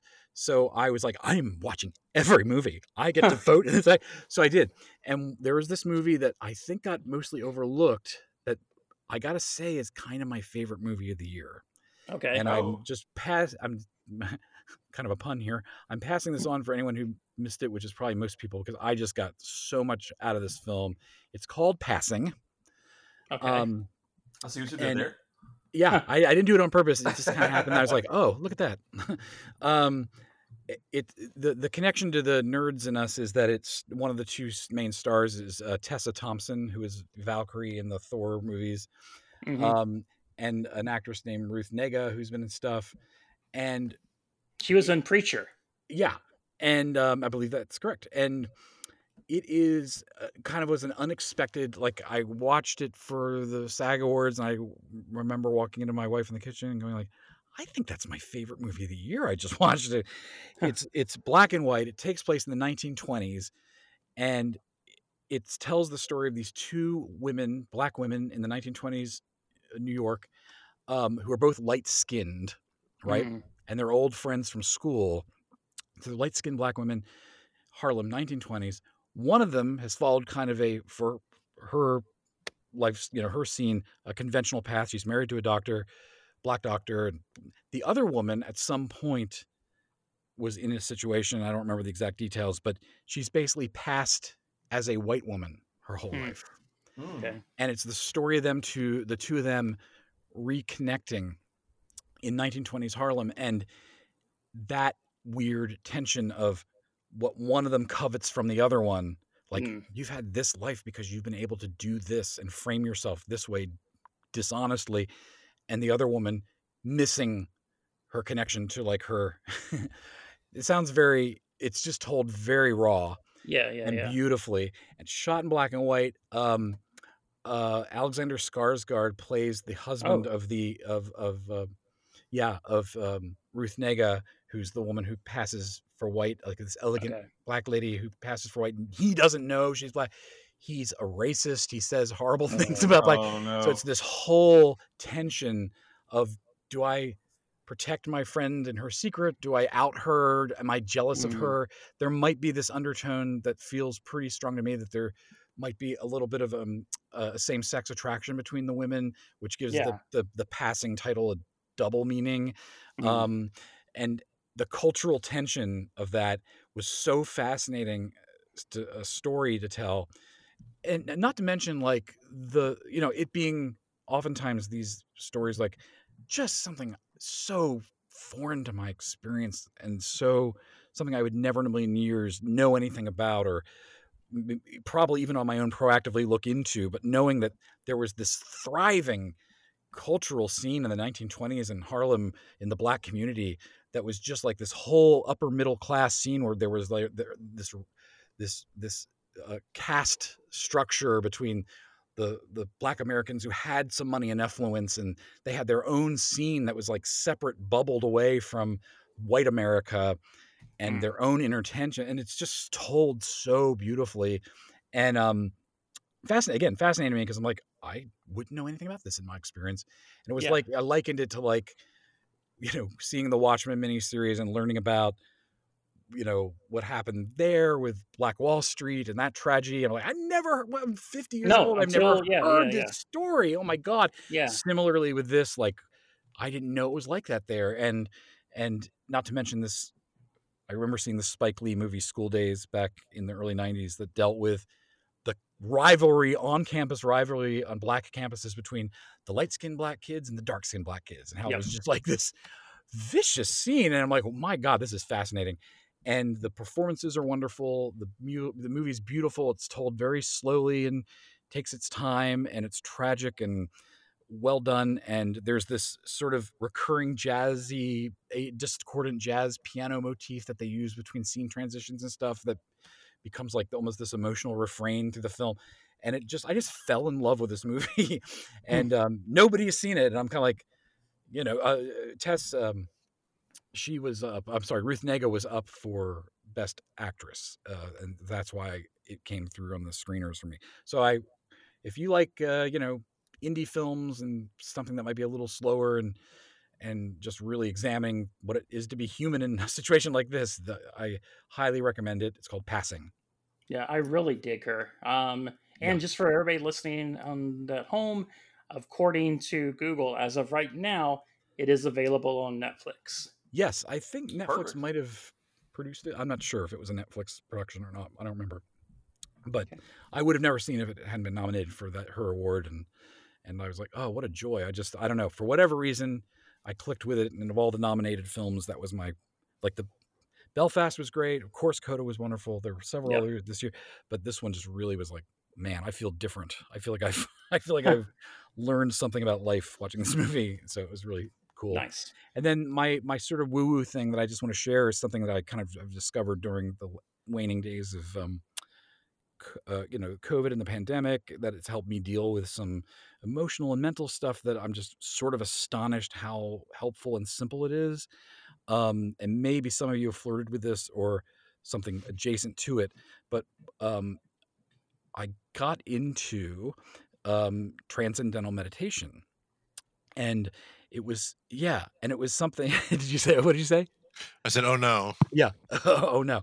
Um, but I did. I just started to. Uh, I, I I took a a course and everything, and it's so simple, and it just has brought a lot of quiet to my mind. I started to realize like, oh my god, I constantly have this tape running in the background that's making me Mhm. anxious and depressed and blah, blah, blah, and, and self-judgmental about myself and blah, blah, blah, blah, blah.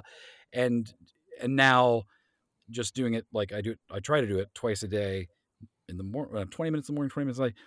And it's so simple and it's not like it's, I, I can't even believe. And it, it, it scientifically, supposedly it activates like alpha waves in your brain and just settles these things down.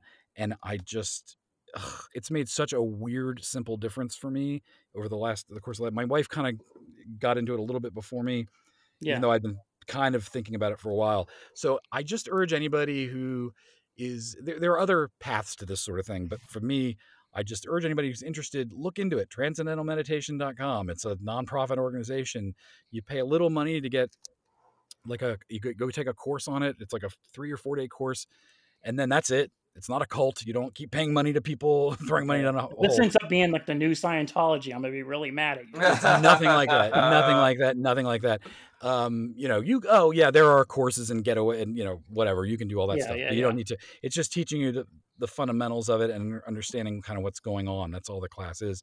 And then you have lifetime access to any of their resources just by having done that once. You can go back and Okay. take a refresher course, no charge. Blah blah blah. So this isn't me touting transcendental meditation Yeah, yeah, yeah.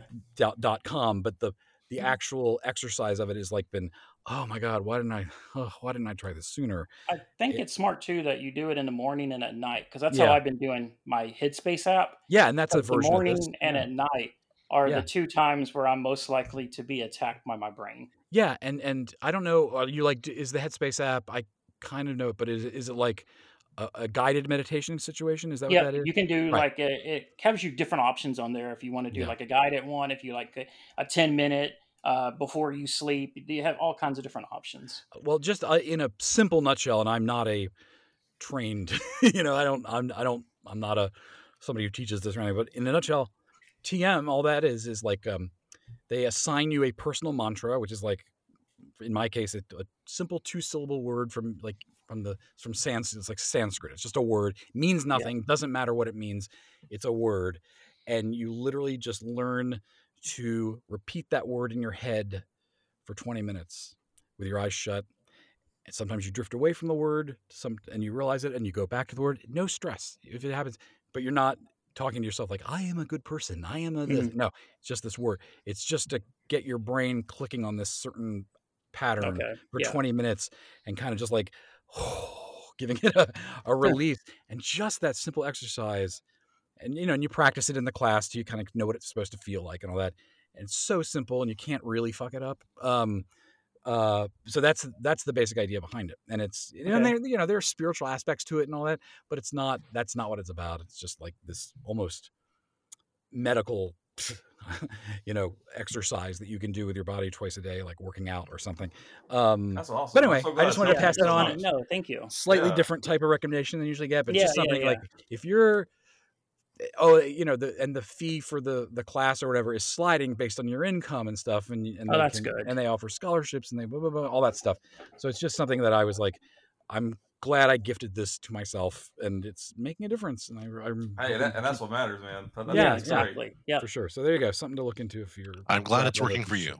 yeah and, Oh. uh, so do you have experience with this where it didn't work for you or something like that Every time that I every time that I have tried it, uh, similar to the weighted blanket, for some reason, like my brain will get stuck on a single dark thought, yeah and then I just cannot let it go, and I I spiral into the to some very very dark places. So I've I've been avoiding yeah it's not your thing. first personally I've been avoiding it. That's- yeah. But, and that's the way a lot of people, for a lot of people, I understand that have For sure. mental health issues. Um, one shoe's not going to fit everybody. A hundred Right. percent. In fact, I was pleasantly surprised, for lack of a better word, that you know I'd heard about this for years and been curious about it. Kind of like I know, oh, Howard Stern used it, and Yeah. and da da da da, and Jerry Seinfeld's done it for decades, and David Lynch created a nonprofit foundation to promote it, and blah blah blah blah. Um, eh, so I've kind of been curious for years, but just weirdly, it just so happened that my wife found her way to it first Mhm. and I and and I kind of joked about this earlier. It's like she would almost be one of the last people I would expect to kind of go like, "Yeah, this works for me," and it just did, and it encouraged me to go like, "Well, I'm going to do it too if it works for Andy." But, yeah, one size does not fit all for sure. Yep. for sure. Yeah, like for instance, I tried cocaine once. Thought it was heard so many great things about it. And I haven't slept since. For me. Just yeah, yeah, yeah. My teeth, my teeth. Um, but uh, it is it is super late for us here. Uh, I, I'm looking at the clock. This has been three Yeah. hours. yeah. And I It's came been into this. I, I literally was driving here to do this with you guys from my my last uh, my uh, last doctor's appointment, thinking to myself, "Oh, how am I going to have two hours worth of stuff to talk about? I don't know." what- Oh So- yeah, it's like it's it's went by like it was nothing. yeah. yeah, good. I do have one more uh, recommendation though before we go. Okay. Uh, I s- Scientology. No wait. no, it's it's, it's uh, this little uh, new Star Wars show coming out. Oh, what's it called? I don't know. Oh, design, designing empires. Designing Empires. That's right. Oh, okay. I was like, Boba, the Book of Boba Fett. Is I, I just I just blanked on the name, but I said the Yeah. joke. That's amazing. And on that note, we're so happy you're back, Scott. Thank you, Um, I'll buddy. I'm send you glad on Yes, you're our back. glad, yeah. Yeah. glad your health is better. Thank Yeah. you, man. Well, thank you again, Michael, for coming out and joining us. Uh, it has been a pleasure. Um, I'm really happy with the short. I cannot wait to see uh, see how well uh, Gaslit comes does. Um, but thank you, Internet, for joining us on this wonderful episode. We will see you all in the next one. Good night, everybody. Go to bed. Good Go to bed. guys. Ah, crap, where'd he go? Stop.